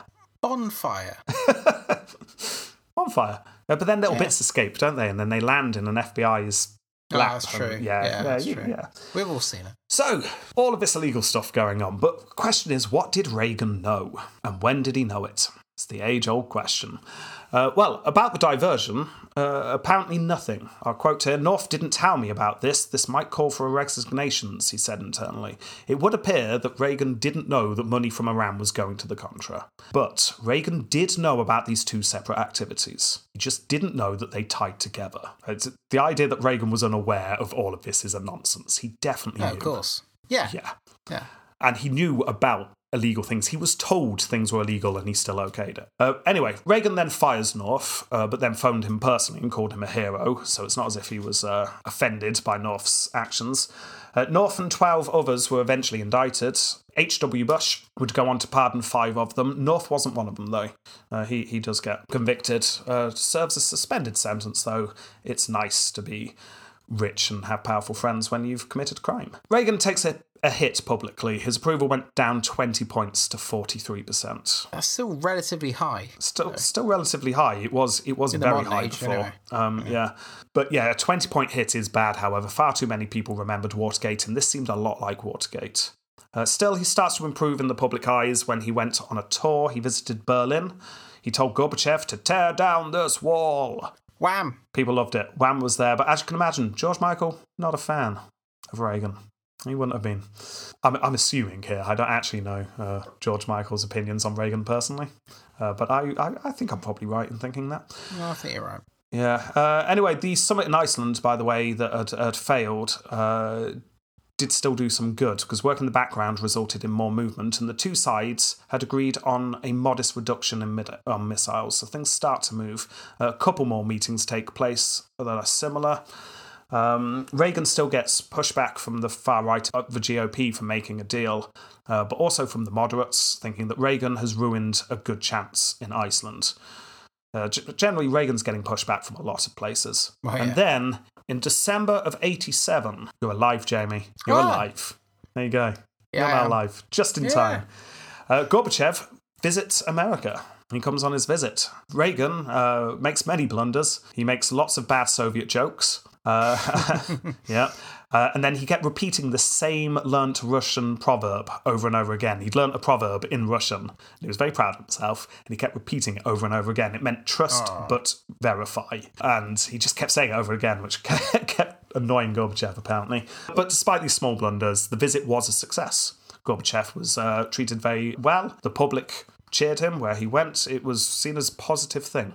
This is a new age in relations. Uh, so uh, Reagan was then invited to Moscow in May of eighty-eight. Off he goes. He goes to the Soviet Union. I was one year and one month at that point. Yeah, uh, he yeah. goes to Red Square and everything. Gorbachev delivers a speech. Reagan fell asleep during it. Oh. Uh, something Reagan did a lot, by the way. Uh, he fell asleep not once but twice on two separate occasions during the Pope's speech. Yeah, one time when he visited the Pope to begin with, he just fell asleep. The second time, near the end of his uh, second term, he was falling asleep, and the photographer that was working with Reagan purposely dropped his camera to wake the president up. which is very amusing. Uh, but yeah, uh, Reagan fell asleep, which is a shame. Uh, but this was all glossed over. Gorbachev was able to use the trip to build political power within his country. And that led quickly to the realization that all this talk of arms reduction was perhaps not necessary, because within a month of Reagan's visit, Gorbachev convened a general conference of the Communist Party. This is the first time this has happened since the days of Stalin. An office of elected president was set up, and within weeks, Russia announced that it would not use the threat of force as a foreign policy. This isn't Tsar power. So we are not going to go into the ins and outs of this leader who did more than any other leader to end the Cold War. Just know, the Cold War is now very close to the end. Gorbachev is managing to put it all to bed in Russia, which is very nice. Yeah. Yeah. Uh, we, we're not going to cover it. This is uh, American presidents, not Russian leaders. So all you need to know is that the Soviet Union is coming to the end. We'll talk about it more in Bush's episode, because around this time, Reagan comes to the end of his second term in January of eighty-nine. And uh, yeah, he he, was, he steps down. He's not a Wham man by this point. He managed to hide it from most. Things get worse a few months later when he fell off his horse and hit his head uh, while being treated for that. Ooh. Yeah, while being treated for that, it was discovered he had Alzheimer's. By ninety-four, he retires from public life, and he dies in two thousand four. Uh, no one really sees him for about a decade. Did he die in two thousand four? Yeah, he just retired from public life. He got Alzheimer's, so they he just he, no one, no one saw him. I feel he like died in like the eighties or the early nineties. Well, yeah, he he disappeared in the early nineties, yeah. but yeah, no, wow. he, he died two thousand four. He dies. Yeah. So George Bush was president. Yeah. And yeah, nine eleven wow. happened. Reagan was still alive. My goodness. Yeah. No idea. So there you go. Yeah. That, Jamie, is the Reagan. The big double R. Yeah. He'll be an interesting rate. He will. I'm just going to put this in here because I didn't know where to put it in. And it's nothing to do with judging him. One of his closest advisors was called Donald Reagan. Reagan was spelled differently. It was R E G A N. And whenever you're reading about Ronald Reagan, you keep coming across Donald Reagan. And in my head, it's Ronald Reagan in a wig with a false moustache. Donald Reagan never did anything big enough for me to include him in this story, so I just left him out. But it just really amused me the whole way through, and I feel the need to tell you this. That could have changed the entire episode. It could have done. I, I was all the way through. It's like, should I mention yeah. Donald Reagan yet? Should yes. I? It's like, no, he's not doing anything important enough. You didn't mention was... it doesn't matter. He could in there serving grapes. I don't care. He's Donald Reagan. Well, I'll tell you what, go back to the, the beginning if you're listening, right. and every now and again, just uh, pause it and just imagine Ronald Reagan and a false moustache coming in, being Donald Reagan. Nice. Yeah. Yeah. By the way, Donald Reagan eventually quit and then wrote a, a scandal book during Reagan's second term, um, pointing oh. out all of the many things that Reagan did that was really bad. So they did not end on good terms, including the fact that Reagan kept changing the dates for important events based on what uh, an astrologist said. Wow. We'll get into that when we rate him. Right, let's rate him. Statesmanship. Okay, this, this one's genuinely going to be tough. Mm. Statesmanship, good. I'm impressed with his political skill. I am. No doubt about that. He's always seemed to make any unpopular decision that he made be blamed on his opponents. If he did anything that the public didn't like, they never blamed him. He was literally right. He was literally raising taxes at one point, and everyone went, "Oh, those pesky Democrats." yeah, yeah. I, you've got to admire that in a politician. Uh, he saw the big picture. Yeah, and he didn't waver. He didn't get bogged down in little details. That is an effective way to lead. Yeah. Has its drawbacks, but we'll get into that later. Uh, he got stuff done, and very much reminded of Polk. He stated what he wanted to do at the start of his presidency, and largely he got everything done. He wanted to lower tax, yeah. reduce government, and increase military power. He did it. Yeah. He wanted to uh, improve relations with Russia and like make the Cold War less scary. He did it. Which leads us to the big one. He took a gamble with his policy on Russia. Let's face it, it was a gamble. Uh, it could have been terrible, but it wasn't. It worked. His yeah. ramping up of the military and yeah. throwing his support behind a pipe dream project resulted in the Soviets feeling like they couldn't keep up.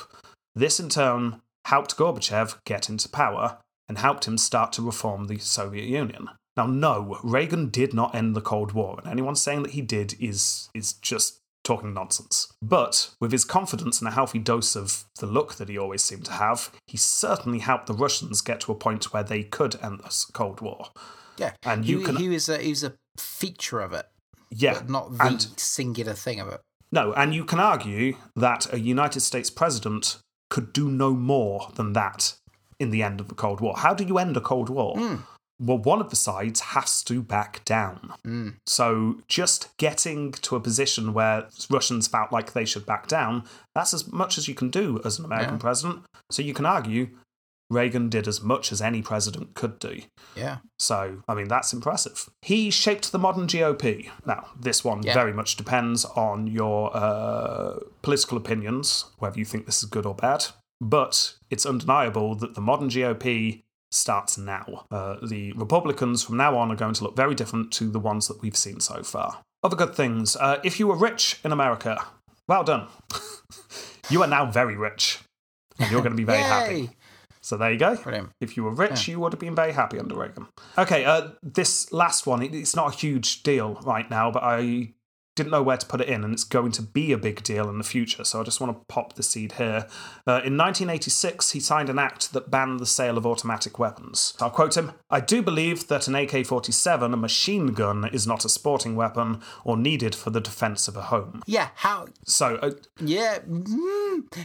Yes, yes, yes, that's a fair point to make. That is a fair point to make. Yeah. It's interesting that Ronald Reagan, father mm. of the modern G O P, at the height of his presidency, yeah.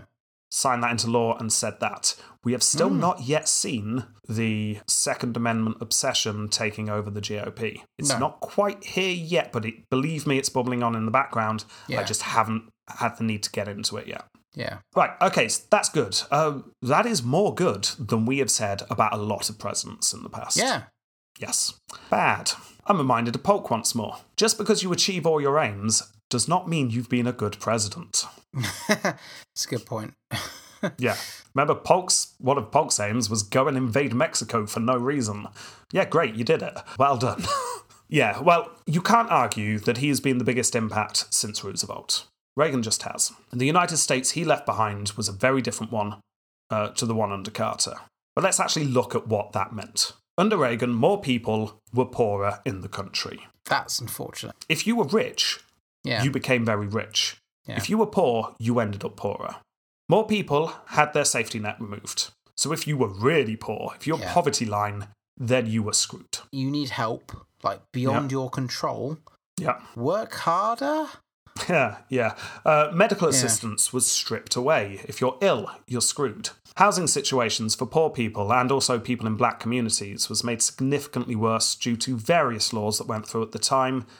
Don't have time yeah. to go into the ins and outs, but just the whole inner city planning, some quite frankly racist laws that meant that black people had uh, no right to buy certain property. All of this has been going on since forever in America. It's certainly not helped during Reagan's administration. So all of that's going on. Hundreds of thousands of people died.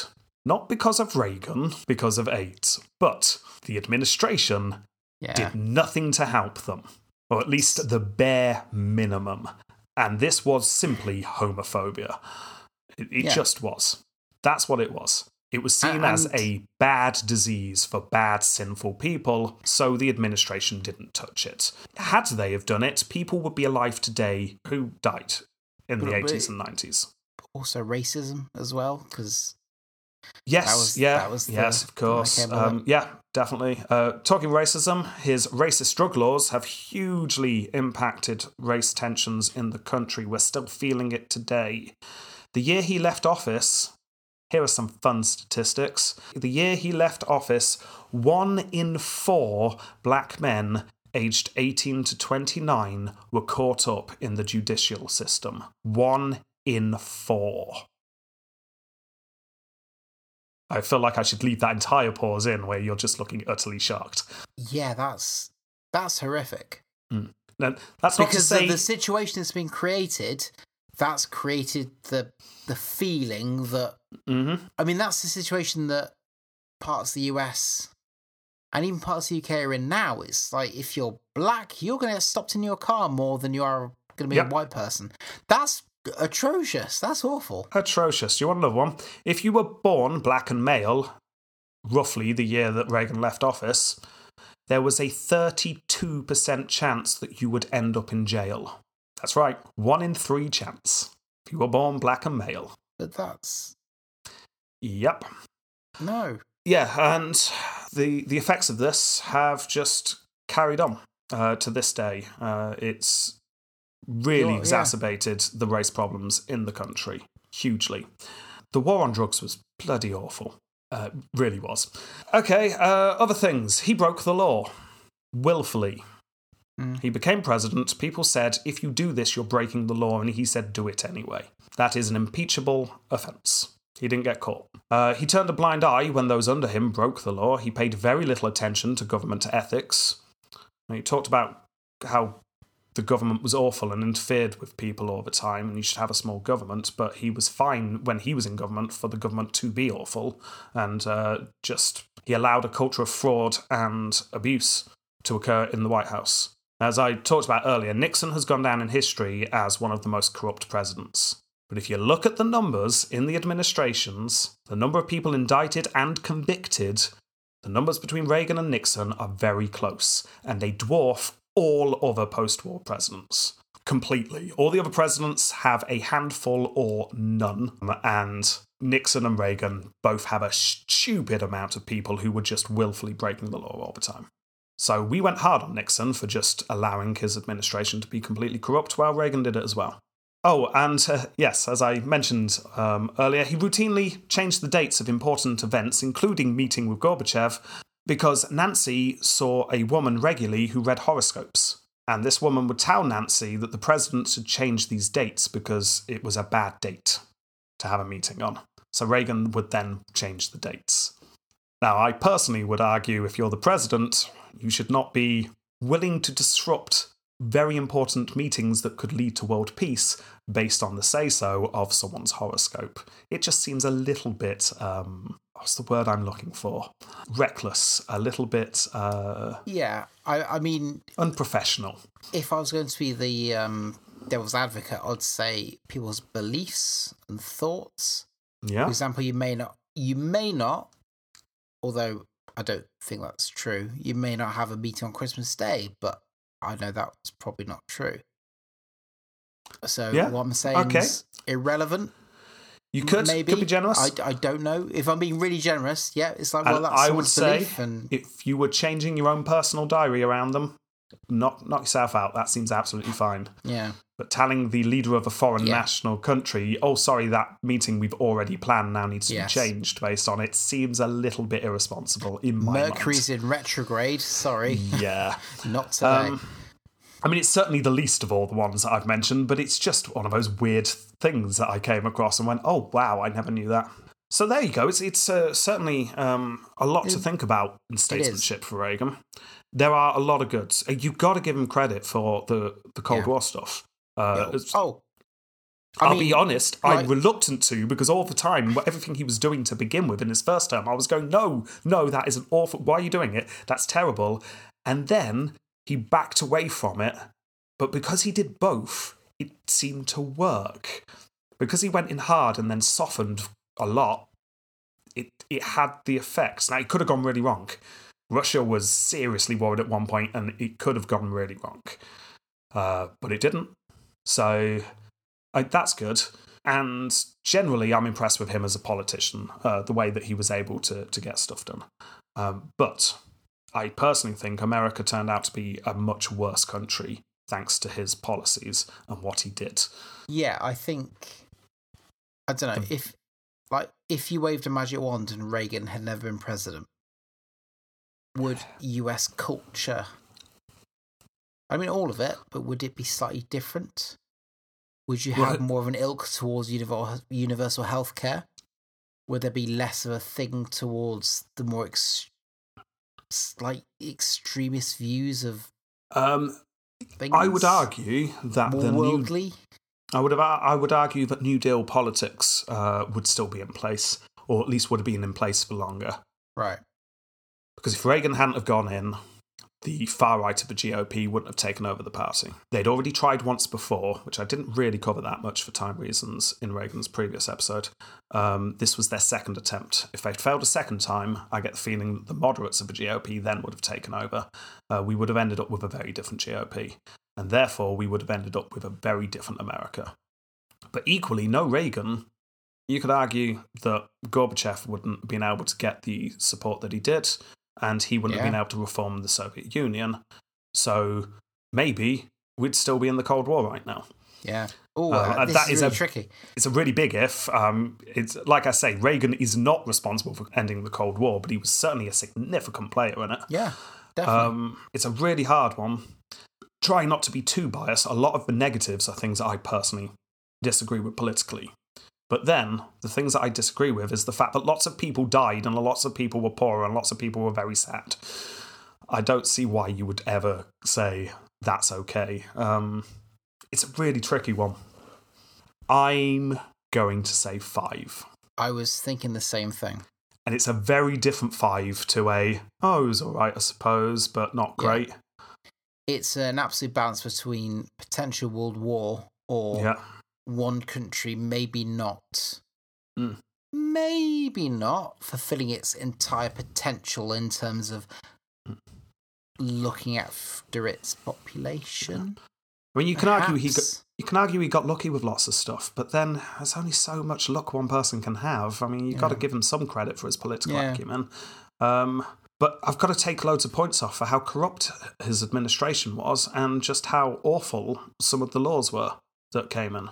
Yeah. And if it wasn't for the fact that he succeeded to do some very important things, I'd be marking him very, very low. Because, uh, well, we'll talk about this part in American yeah. and Americans. I'm going to stick with my five. What are you going to go for? Uh, I'm going to go with five as well. I think that's yeah. fair. You know, it, it sort of balances between worldwide. Yeah, I, I don't feel... I'm not don't dead feel, to... I don't feel comfortable about it, but I think it's no, what I'm going to have to go yeah. for. I think it's fair. Okay, next round. Disgrace games. Uh, well, um, the political corruption under him isn't good, but I think uh, I took that into account in the last round. Yes. Uh, a lot. That said, there are a couple of things that I think we do need to take into consideration that, although we talked about in the last round, I think kind of bleeds into this. Let's face it, his homophobia and racism was, much like we've seen with some presidents before, structural in its kind. He was not overtly bigoted. He is very much one of those... of his time kind of people, uh, and he would have been surprised if you'd argued that he was homophobic or racist. Hmm. By the way, this is another reason why the "they thought different back then" argument about the early presidents is ridiculous, because we're still seeing the same stuff, and we're in the eighties. Yeah. Um, yeah. So, uh, but saying saying that it's uh, structural and he didn't see himself, uh, the, the, the fact is he definitely was enacting laws that was based on his homophobia and racism. He just was. Yeah. Uh, I don't care that he said he wasn't bigoted. He was enacting obviously racist laws, and he was ignoring obvious problems because people were gay. Just is clear, in my mind. If people want to argue otherwise, fair enough. Because in my mind, I've already taken marks off him for that. Politically, I was still, I'm still going to give him marks in this point for that, but not a huge amount, if you know what I mean. Yeah.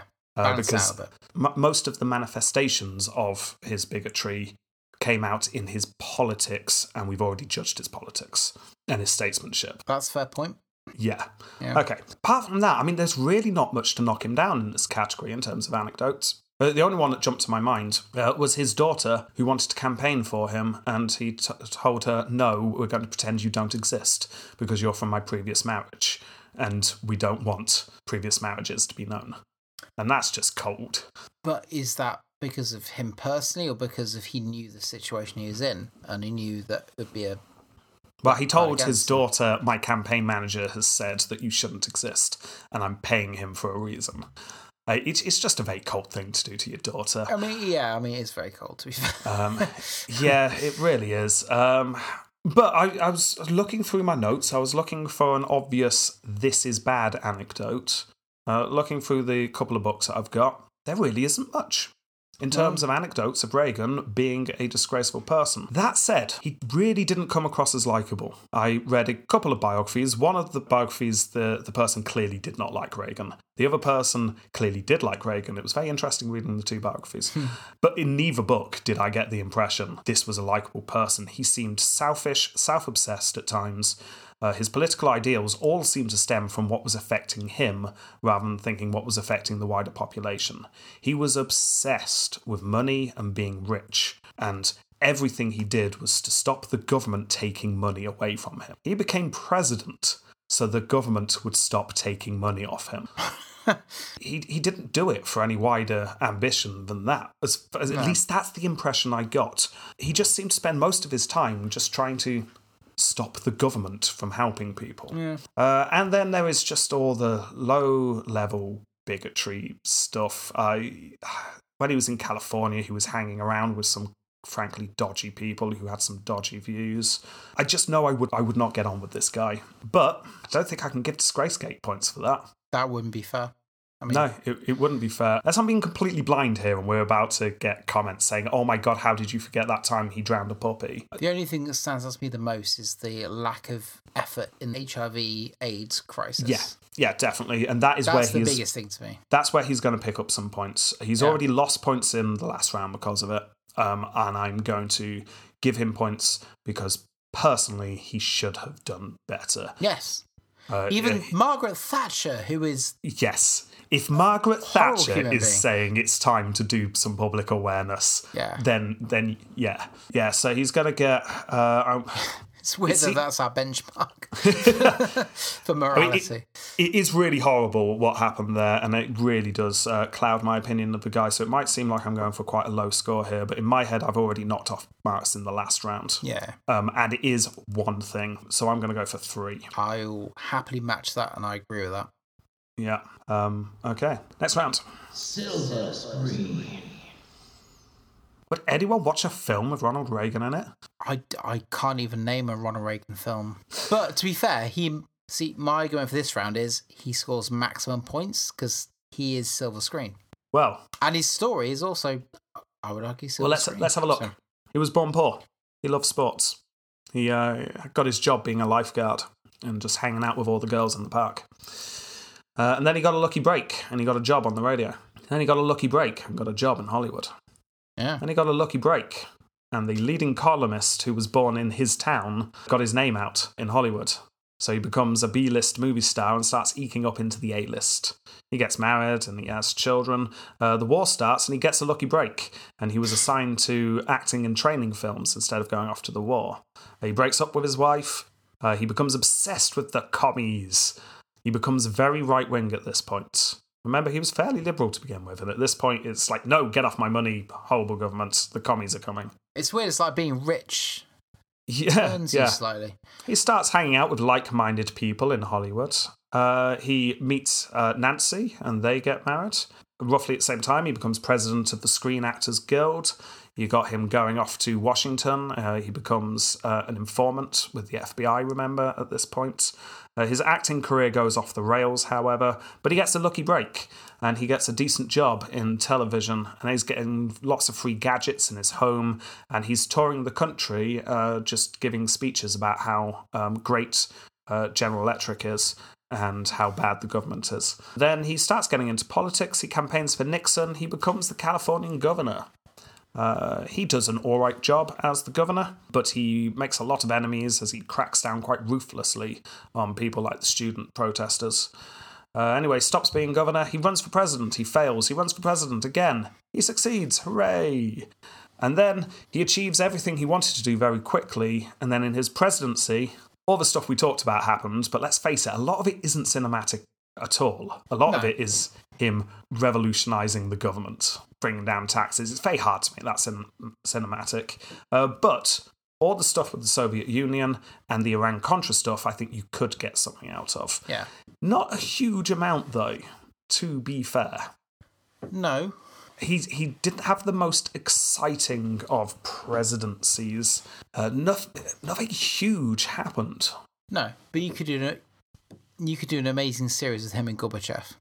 Yeah. Their um, conversations. That would be it would interesting. Be, it would be a slow political drama, but yeah. it would be interesting if it was done well. You could do stuff with um, the Iran-Contra stuff. Yeah. But Reagan wouldn't be hugely involved. He'd just occasionally give a nod to parts of it uh, because he wasn't really involved. So, I mean... that. That's it. I mean, he then stops being president, falls off a horse shortly afterwards, and then uh, retires from public life. He's definitely going to score high in this round because yeah. being born poor and becoming a movie star and then becoming the president of the United States yeah. is obviously a good story. I think his early life, just that would be a an yeah. interesting story to watch. I'd love to watch the like of that. Yeah, definitely. Uh, there's no way he can't score high on no. that. Um, but he is definitely let down by his presidency, which surprises me. Uh, because I was expecting something a bit more exciting in his presidency. But when you stop and think about it, there were no major events that happened. I mean, Chernobyl happened, but that's nothing to do with him. Um, what else happened? Nothing huge. There was no. obviously all the um, hostage taking going on, um, so you could do stuff with that. Uh, there are world events happening, major world events. The Soviet Union's starting to uh, fall apart at the end of his presidency. Um, but there isn't I a think- hook. I, don't, I, I think I disagree. I, I think there is a hook, because that, that's fascinating. Like, it's literally shape, like the world we live in now is because of it, and everything that happened, even though it's not like a roller coaster, it's like an Indiana Jones film. It's it's quite interesting. Oh, I yeah, think. I'm not saying it's not interesting, but would it make a good T V series? Yeah, I think so. The intrigue, the, the corruption, that's interesting in itself. Um... The fact that the, I'm going to say this, and suddenly Russia going, ah, no. Yeah. That's interesting. In my head, I'm giving him seven for pre-presidential. And it just depends, do I give him any more than that? Well, this is about his life rather than just being president. Yeah, yeah. But I, I'm thinking around the seven and eight mark. I definitely think yeah. this is a high-up, interesting yeah, yeah. life. Uh, I Agree. just... I was expecting to be thinking about nine and ten, and to be honest, I'm thinking lower, uh, and I'm surprised. Um, uh, I'm, uh, I'm going for I'm, I'm going for I'm, I'm going for eight. I I'm going to go for seven. If you're going yeah, for eight, seven. I'm going to go right. for seven. Yeah. Conversability. Okay, here we go. There's his portrait there. That is probably the most modern-looking photo we've uh, sorry portrait we've had, because it's very. I don't want to say impressionist, but what what's interesting is it's one that I didn't recognise, because mm. you by this top point you you're seeing photos, yeah, and in my head I had the official photograph, whereas this is the official portrait, and yeah. he is there in a like the suit is just a modern suit. We have got to modern times in yeah. terms of suits now. He's got his red and blue tie. He's got a pinstripe suit. He sat casually like. On, on a wall next to a window frame. And outside, what's that, Jamie? It's a Roman-looking column. Yeah, it is. And then you can see, like, fields and stuff in the background. We have gone right back to the start of having the Roman imagery uh, in the background. There's no red curtains, but you get the feeling if you pan left or right, you'd see some. I feel slightly mean saying this, but uh, I just don't think the painting is a very good uh, capture of him. Because when you look at the photo of Reagan, he has that slightly twinkly movie star look to him. Mm. Even even when he's the president and he's much older, he still has that slight film quality to him. I'm not sure the paintings really captured that. He just looks like he's grinning. I do you know, I quite like it. Yeah? I, I, I think he looks quite cheeky. He looks quite approachable. Yeah. I, I'm I'm quite liking it. That is the most, obviously the most modern we've looked at, of course it is, but... um. Most modern, no, but like also it. With the weird throwback of the background, with the the Roman column in yeah. the background. It's uh, that's yeah. interesting. I, I I think that's an interesting picture, because it's, and you can also see what I love is they did the background first. No, no, they did him first and added it in. And you can tell like the outline around him isn't that great. Like, this is it. Just doesn't seem like a great painting in terms of, but it's but, a modern representation. I think it's very yeah. much of the time. I like it. Yeah. Okay, I, like I mean, I, I I don't dislike it. I think it deserves more than half marks. Um, but I think a photo captures him better than a painting does. But I suppose that's probably always been true. We've just not seen photos right. of the earlier ones. I'm going to give it a six. Six. I'm going to give it an eight. I love it. Ooh, fair enough. Okay, so that is a fourteen uh, divided by four. Three point five. That is a three point five for this round. Oh, and he's going to clean up here, Jamie. Oh, hang on, silver screen, someone shot him. Oh, of course, yeah. How on earth did I miss that out in my recap? Someone shot him. Right, he's definitely getting another point in silver screen from me. Uh, what, what did I give him for silver screen? You gave him a seven. Right, he gets an eight. He got shot. Yeah. There we go. Right, bonus. Um, uh, terms, two. He did two full terms. Assassination one. Someone tried to kill him. He gets a point. Well done, Reagan. Mm. Uh, election, easily two. He won in two huge landslides. Uh, so, I mean, that, I think, might be the highest scoring bonus points we've ever yeah. had. Yeah. He's aced that round. That's a full seven points in bonus. So, uh, Jamie, what's the score? twenty-eight point five. twenty-eight point five, you say? Yeah. Interesting. Mm. I always wondered what Reagan would score. Now you know. Now I know. Um, I'm guessing a lot of people will be unhappy with the score we have given Reagan. Yeah, but you can understand why. Yeah, I mean, I, I think a lot of people will think he deserves lower, and I think a lot of people will think he deserves higher. I also think we're going to have a lot of this going forward as we have some very divisive figures. Uh, and in the end, in our podcast, he scores pretty much down the middle. Maybe this question will uh, help put things to bed. No, it's just going to make it even more complex, isn't it? Right, next round. American or American? I have no idea. Um, my gut's feeling, and yeah. I would fight for. I would think yes, he's an American. Why? He he because he shaped modern America. That's yeah, it. That's hard to argue against, isn't it? Like like the way politics is now is because of him. He also influenced British culture. Mm-hmm. In the way our modern Conservative Party is. He's convinced he's influenced a lot of the world as well. Yeah. And everyone's heard of Ronald Reagan.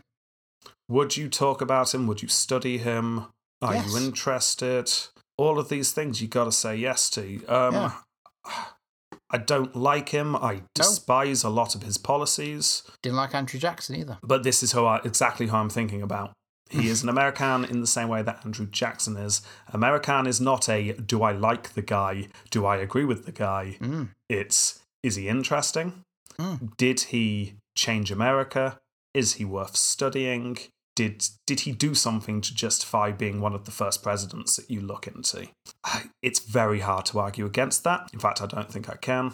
So I think it's going to be a reluctant yes from me. But also, you think about Uh, even modern Republicans after him that respect Reagan yep. for his political achievements, and you can mm-hmm. un- you can at least understand why.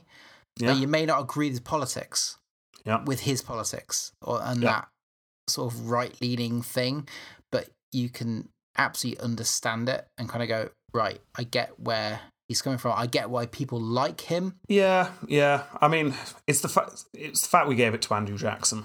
You can't give it to Andrew Jackson and not Reagan. Yeah. Um, I think we set the precedent there, didn't we? Yeah. Jackson was a nasty man. Um, and that's fair. Yeah, that is fair. It just makes me very, very sad, Jamie, that we didn't give it to Carter and we are giving it to Reagan. Because Carter was a nice man. He was really lovely, but he, he wasn't... He just didn't do enough. And he's, it wasn't his fault. Yeah, but and he's most he just, known for now for being alive. And that's... Yeah. Is that enough? Oh... I mean, for um, him it is, but... Oh, yeah, yeah. Um, okay, well, well done, Reagan. Yeah. Um, you you have American. You've gone into the final rounds. Uh, so we will we will uh, make you fight fight the others in the final rounds. So there we go. We have got through Reagan, Jamie. Who's next? It's Bush. Bush Senior. Do you know much about... Right decade. Bush one? Uh, one term, George W.'s dad... Um, I watched a bit of his funeral. Yeah, no bit, but not much. Cool. Okay, well, that's for next time. We might have a little bit of a break. Uh, we've been it's been wonderful how regular we've been getting these out. Um, mm. But I'm going to start looking into putting the rounds together for the Roman series. Nice. And uh, that might take a little bit of time. So we might have a little bit of a delay before Bush's first episode, but it's certainly not going to be a long one. Nope. Uh, we're not taking a hiatus or anything. It might just be pushed back a week or so is what I'm thinking. Yeah. But um, we'll be releasing the uh, Jonathan Archer, Captain Archer's episode in the meantime. Oh, when are we recording that, Jamie? Uh, I'd, Roughly. I, I mean, very busy at work at the moment, but I imagine yeah. within the next two weeks. Oh, nice. Okay, that's exciting. Right, okay, so more Star Wars stuff on the way. Fantastic. Whoa, whoa, whoa! What? I'm not going to tell you, but you'll listen back and go, oh, damn.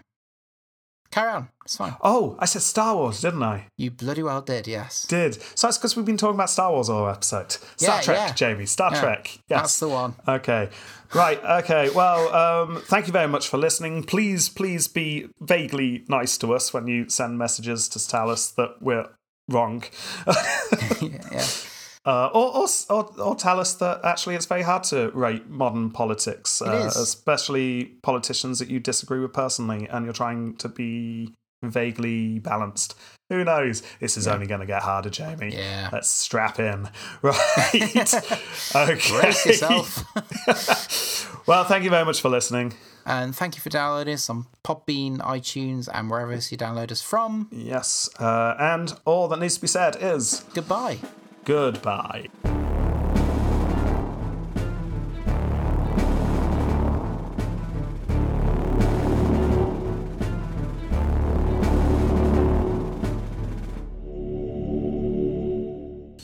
Welcome to Iran. Uh, anything to declare? Uh, no, no, not at all. No, well, passport, passport, please. Here we go. See, uh, Seamus O'Flanahy uh, from from Cork. Island. Ah, top of the morning to you there, laddie. I hope the leprechauns eat your rainbow with a pot of gold in your arse. I've never been to Ireland. Is that an Irish accent? Why, it is, so I say, so I say. I've got my pint of Guinness hidden right, in uh, my uh, back pocket. Thank you, thank you. Yeah. Um, uh, what is the reason for your trip to Iran, sir? Oh, negotiations. Negotiations? Yes. I'll say business then, shall I? Yes, that, that sounds splendid. Right, okay. And uh, this is your luggage, yes? Yes, my luggage is here. You may rifle through what you want. Rifle being the word. I'm slightly concerned by this large pallet of what looks like surface-to-air missiles. No, no, that is merely soap. Novelty soap in the shape of missiles. I'm a soap businessman, of course. Look at all my massive pallets of soap. I'm hoping to meet someone high up. Wink, wink. I'm sorry, sir. Are you saying the word wink? No, that would that would be ridiculous. Just let me through, my lad. What What about these six boxes here? What's inside those? Oh, well, if you look in front of you, these are presentation cases containing the finest hand-quality magnums. M- magnums? Mag, mag, mag, mag, magnums, yes, mag, magnums of ice, uh, champagne, cha- oh, Iran, uh, magnums of ice cream, lots and lots of ice cream. Fair enough, I'm sure you're right. Uh, okay, we'll wave that one through. Um, and uh, this, this book, this is a Bible, yes? Yes, it's a gift. It uh, says from Ronald Reagan. He, it's a gift as a representation of our culture to yours. Yes, yes, yes. Right, and then finally, uh, what appears to be a chocolate cake. Yes. Is it a chocolate cake? Yes. Right, well, you can have the missiles, the guns, and the Bible, but we're keeping the chocolate cake. How about that? Um, yes, okay, yeah, fair deal.